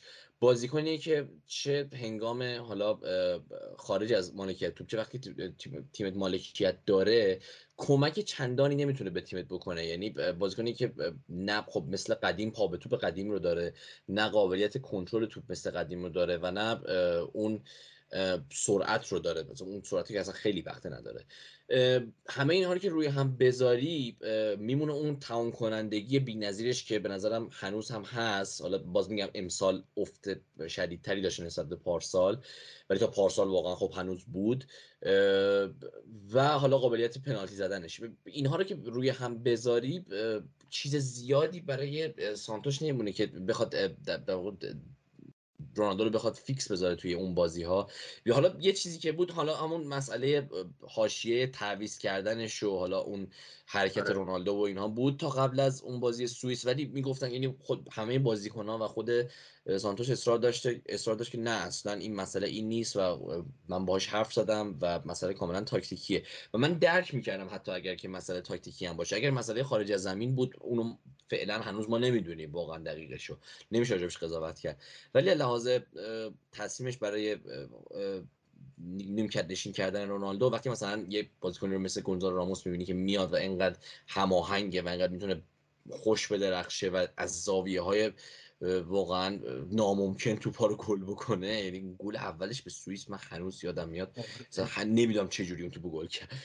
و همه اینا رو که می‌ذاری روی هم نیمکت نشینی رونالدو جای دفاع داره. حالا میگم دلمون نمی‌خواست واقعا آخرین جام جهانی رونالدو به این شکل باشه که رونالدو نیمکت نشین باشه. ولی ما توی منچستر هم می‌دیدیم که تنهاگ هم این کار رو انجام می‌داد. حالا اولی فصل که این کار رو انجام داد می‌گفتیم خب نشد به خاطر پیش فصل رونالدو مثلا دو هفته سه هفته تمرین نبوده. ولی بعدش که باز هم رونالدو همچنان داشت بازی می‌کرد توی یورولیگ پنجشنبه ها فیکس بود و بازی می‌کرد می‌دیدیم که توی پرمیر لیگ هنوز تا وقتی گزینه داشت شنهاگ بهش اعتماد نمی‌کرد. و همه اینا برمیگرده به اینکه یک مربی چی از تیمش می‌خواد و آیا اون وظایفی رو که می‌خواد رونالدو می‌تونه انجام بده یا نه که به نظرم رونالدو امسال خب قادر به انجام دادنش نبود دیگه. آره و دیدیم که حالا تو بازی آخرم واقعا چه درامایی رخ داد اون دقایق آخر و کره تونست از اون ور صعود بکنه. قنایی که خوب شروع کرده بود جام رو جلو پرتغال عملکرد خوبی داشت به کره رو تونست ببره. خیلی یا منتظر اون بازی آخر غنا اروگوئه بودن. اون تکرار 2010 خیلی ها شاید دنبال انتقام غنا بودن. اصلا خیلی جو عجیبی بود دور اون بازی. همه رسانه ها زوم کرده بودن روش که چه اتفاقی میفته تقابل دوباره سوارز با غنا که در نهایت اروگوئه دو هیچ برد غنا حذف شد. ولی فکر کنم غنایی خوشحال در نهایت از زمین اومدن بیرون. داره اون اشکای سوارز. اصلا اروگوئه هم نبود به نظر اون تیمی که قرار بود باشه اون با توجه مهره هایی که داشت. نه بله. واقعا نبود و از شاید از مهرهاش بهترین استفاده ها رو نکرد. ما اصلا عملکرد خوبی از فد والورده که یه هیولا بود توی فصل برای رئال و احتمالاً حالا بعد با بازگشتش به رئال هم باز دوباره ما همون عمل کرده عجیب و غریب ازش ببینیم. اصلا از بهترین قابلیت های فدوالورده استفاده نشد. اصلا ما به اون شکل هماهنگی بین مهاجمینشون بین داروین نونه سوارز و کاوانی اینها رو ندیدیم. و به نظرم حالا به نظر می اومد که من باز داره حالا حداقل با این با این وجود دارن کار خودشون رو انجام میدن تا قبل از اون درامای عجیب و غریب کره و پرتغال. و وقت حتی ده دقیقه هم وقت اضافه بیشتر داشتن برای اینکه بتونن گل بزنن دیگه. اصلا چقدر عجیب غریب بود اون چند دقیقه. آره، ولی با این وجود آره به نظرم اوروگوئه دیگه از اون عملکردهای های درخشانش فاصله گرفته توی جام های جهانی و نیاز به یک نسل و اسکواد جدیدی داره که میشه با فد والورده با آراوخو و داروین نونز بهش امید داشت که ظهور بکنه و حالا توی حالا چه کوپا آمریکا چه جام جهانی بعدی ازشون بازی های بهتری ببینیم آره دقیقا. یعنی اروگو هم یه جورایی شاید یه حالتی مثل بلژیک داره. حالا یه ذره شاید نسل بهتری شاید تو راهش باشه با مثل والورده آره. و حتی بازیکن تیم خودت منچستر فاکونده پلیسی آره هافک راستشون هم خب می‌تونه در آینده خیلی براشون مهره مهمی باشه. و بعد ببینیم چه سرمربی هم انتخاب می‌کنن دیگه. یعنی تو مقدماتی تو اواسط مقدماتی بود که دیگه اسکار تابارز رو بعد 20 سال اخراج کردن بالاخره. و دیگو آلونسو رو آوردن. دیگو آلونسویی که کارنامهش مربوط می‌شد به تیم های آمریکای جنوبی و قهرمانیایی که اونجا داشت. بعد رفت به ام تو تیم دیوید بکام اینتر میامی. اونجا یه فصل رو گذروند و بعدم به تیم ملی اومد. ولی خب بعد جام جهانی به نظر میاد مثل که قطع همکاری کرد تیم ملی اروگوئه با دیگو آلونسو و حالا باید ببینیم که دیگه چه مربی انتخاب میشه و چه نسلی سر کار میاد و آینده اروگوئه آیا می‌تونه نسلی به همین درخشانی داشته باشه یا نه؟ و ببینیم که چه اتفاقی میفته دیگه. خب حالا مرحله گروهی خب تقریبا در تمام گروه ها و تیم ها یه صحبتی کردیم. حالا قبل اینکه بخوایم به مرحله حذفی برسیم یه نظری که مثلا می‌خوام بدونم ازت اینه که بعد حالا خب ما نتایج رو الان می‌دونیم می‌دونیم کی قهرمان شده چهار تا تیم نیمه نهایی کی بودن. ولی تو الان که نتایج رو می‌دونی آیا فرق مثلا با چیزی که بعد از دور گروهی انتظار داشتی سورپرایزت کرده و چه انتظاری مثلا بعد دور گروهی داشتی؟ یعنی بعد دور گروهی مثلا فکر می‌کردی چه تیمایی فینالیست بشن چه تیمی قهرمان بشه چه تیمی به نیمه نهایی برسه که این اتفاق نیفته هنوز واقعا اعتماد کامل به آرژانتین نداشتم ولی بخشش هم واقعا استرس و تجربه های تلخ قبلی بود نمی‌شد آره. کامل اعتماد کرد. و حالا ولی با این وجود چون ما فقط یک بازی و نصفی بازی خیلی مسلط از طرف آرژانتین دیده بودیم هنوز قابل اعتماد نبود. ولی بهترین تیم های دور گروهی اون موقع برای من یادمه که برزیل بود و بعد فرانسه و بعد اسپانیا. یعنی اسپانیا هنوز با وجود اون باخته به ژاپن من فکر می‌کردم که حالا اون یک بازی بازی آخرم بود و استثنایی بود. ولی طبعا انتظار صعود داشتم ازشون جلوی مراکش و انتظار بازی جدی تری ازشون داشتم نسبت به مثلا چیزی که حال جلوی ژاپن ارائه دادن. برزیل که قطعا به نظرم جزو تیم هایی بود که فکر می‌کردم تا به مرحله نیمه نهایی می‌رسه جزو چهارتا میاد. تا آستانش واقعا بودن. و فرانسه ای که خب حالا از اون جهت ناامید نکرد و تا فینال اومد دیگه. آره منم بخوام بگم منم دقیقا مثل تو به آرژانتین شک داشتم خیلی هنوز مطمئن نبودم ازش. هلندو که گفتم خب حالا بعد دور گروهی حالا باز بعد بازی با آمریکا یه خیلی اطمینانم بیشتر شد به هلند ولی باز بعد دور گروهی همیشه میگم ته ذهنم این بود که این هلنده می‌تونه امسالی گربه سیاه کارایی بکنه. ولی انگلیس خب برای من خیلی مدعی بود خیلی تیم ترسناکی بود. واقعا هم خب جلو فرانسه هم فرانسه شاید یه ذره با شانس هم تونست بیاد بالا. ولی انگلیس خب خیلی تیم خوبی بود. دقیقا برزیل هم همینجور فرانسه هم همینجور و اسپانیا هم دقیقا خیلی چشمو گرفته بود مثل تو. یعنی اون تسلطی که روی بازی ها داشتن یه ذره برام سخت بود که مثلا بخوام قبول کنم که اسپانیا قراره مثلا تو 16 تا هست اسپانیا هم خیلی تیم خطرناکی می‌دونستم البته به پرتغال هم من خیلی امید پیدا کرده بودم بعد بازیایی که داشت و خب علاقه شخصی هم که طبیعتا بهش داشتم خیلی اینجام فکر می‌کردم بتونه بهتر از این عمل بکنه. خیلی امیدوارتر بودم به کاری که بخواد بکنه ولی خب نتونست ولی در کل واقعا من فکر نمی‌کردم که مثلا قرار باشه تو نیمه نهایی کرواسی رو ببینیم مراکش رو ببینیم. اصلا آره اصلا فکر اون چهارتا رو نمی‌کردم. حالا تو مرحله حذفی بررسی می‌کنیم که ببینیم مثلا چی شد که اون چهار تیم نهایی رسیدیم.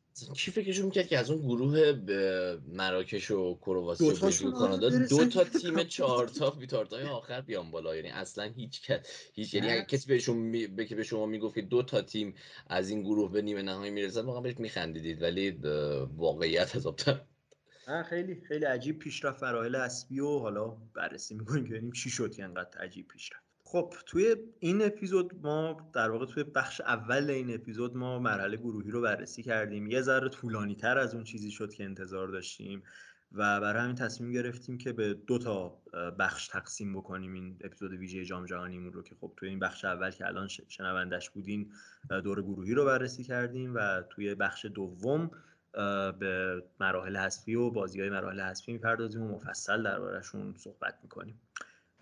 پس امیدوارم که حالا بعد سه ماه در حال یه ذره آدم ممکنه توی ضبط ممکنه به اون روونی قبلی جاهایی نبوده باشیم به هر حال ولی امیدواریم که حالا تا جایی که این روزا به اجازه میده بتونیم لذت برده باشیم از این اپیزود و تو بخش بعدی درباره مراحل حذفی صحبت می‌کنیم.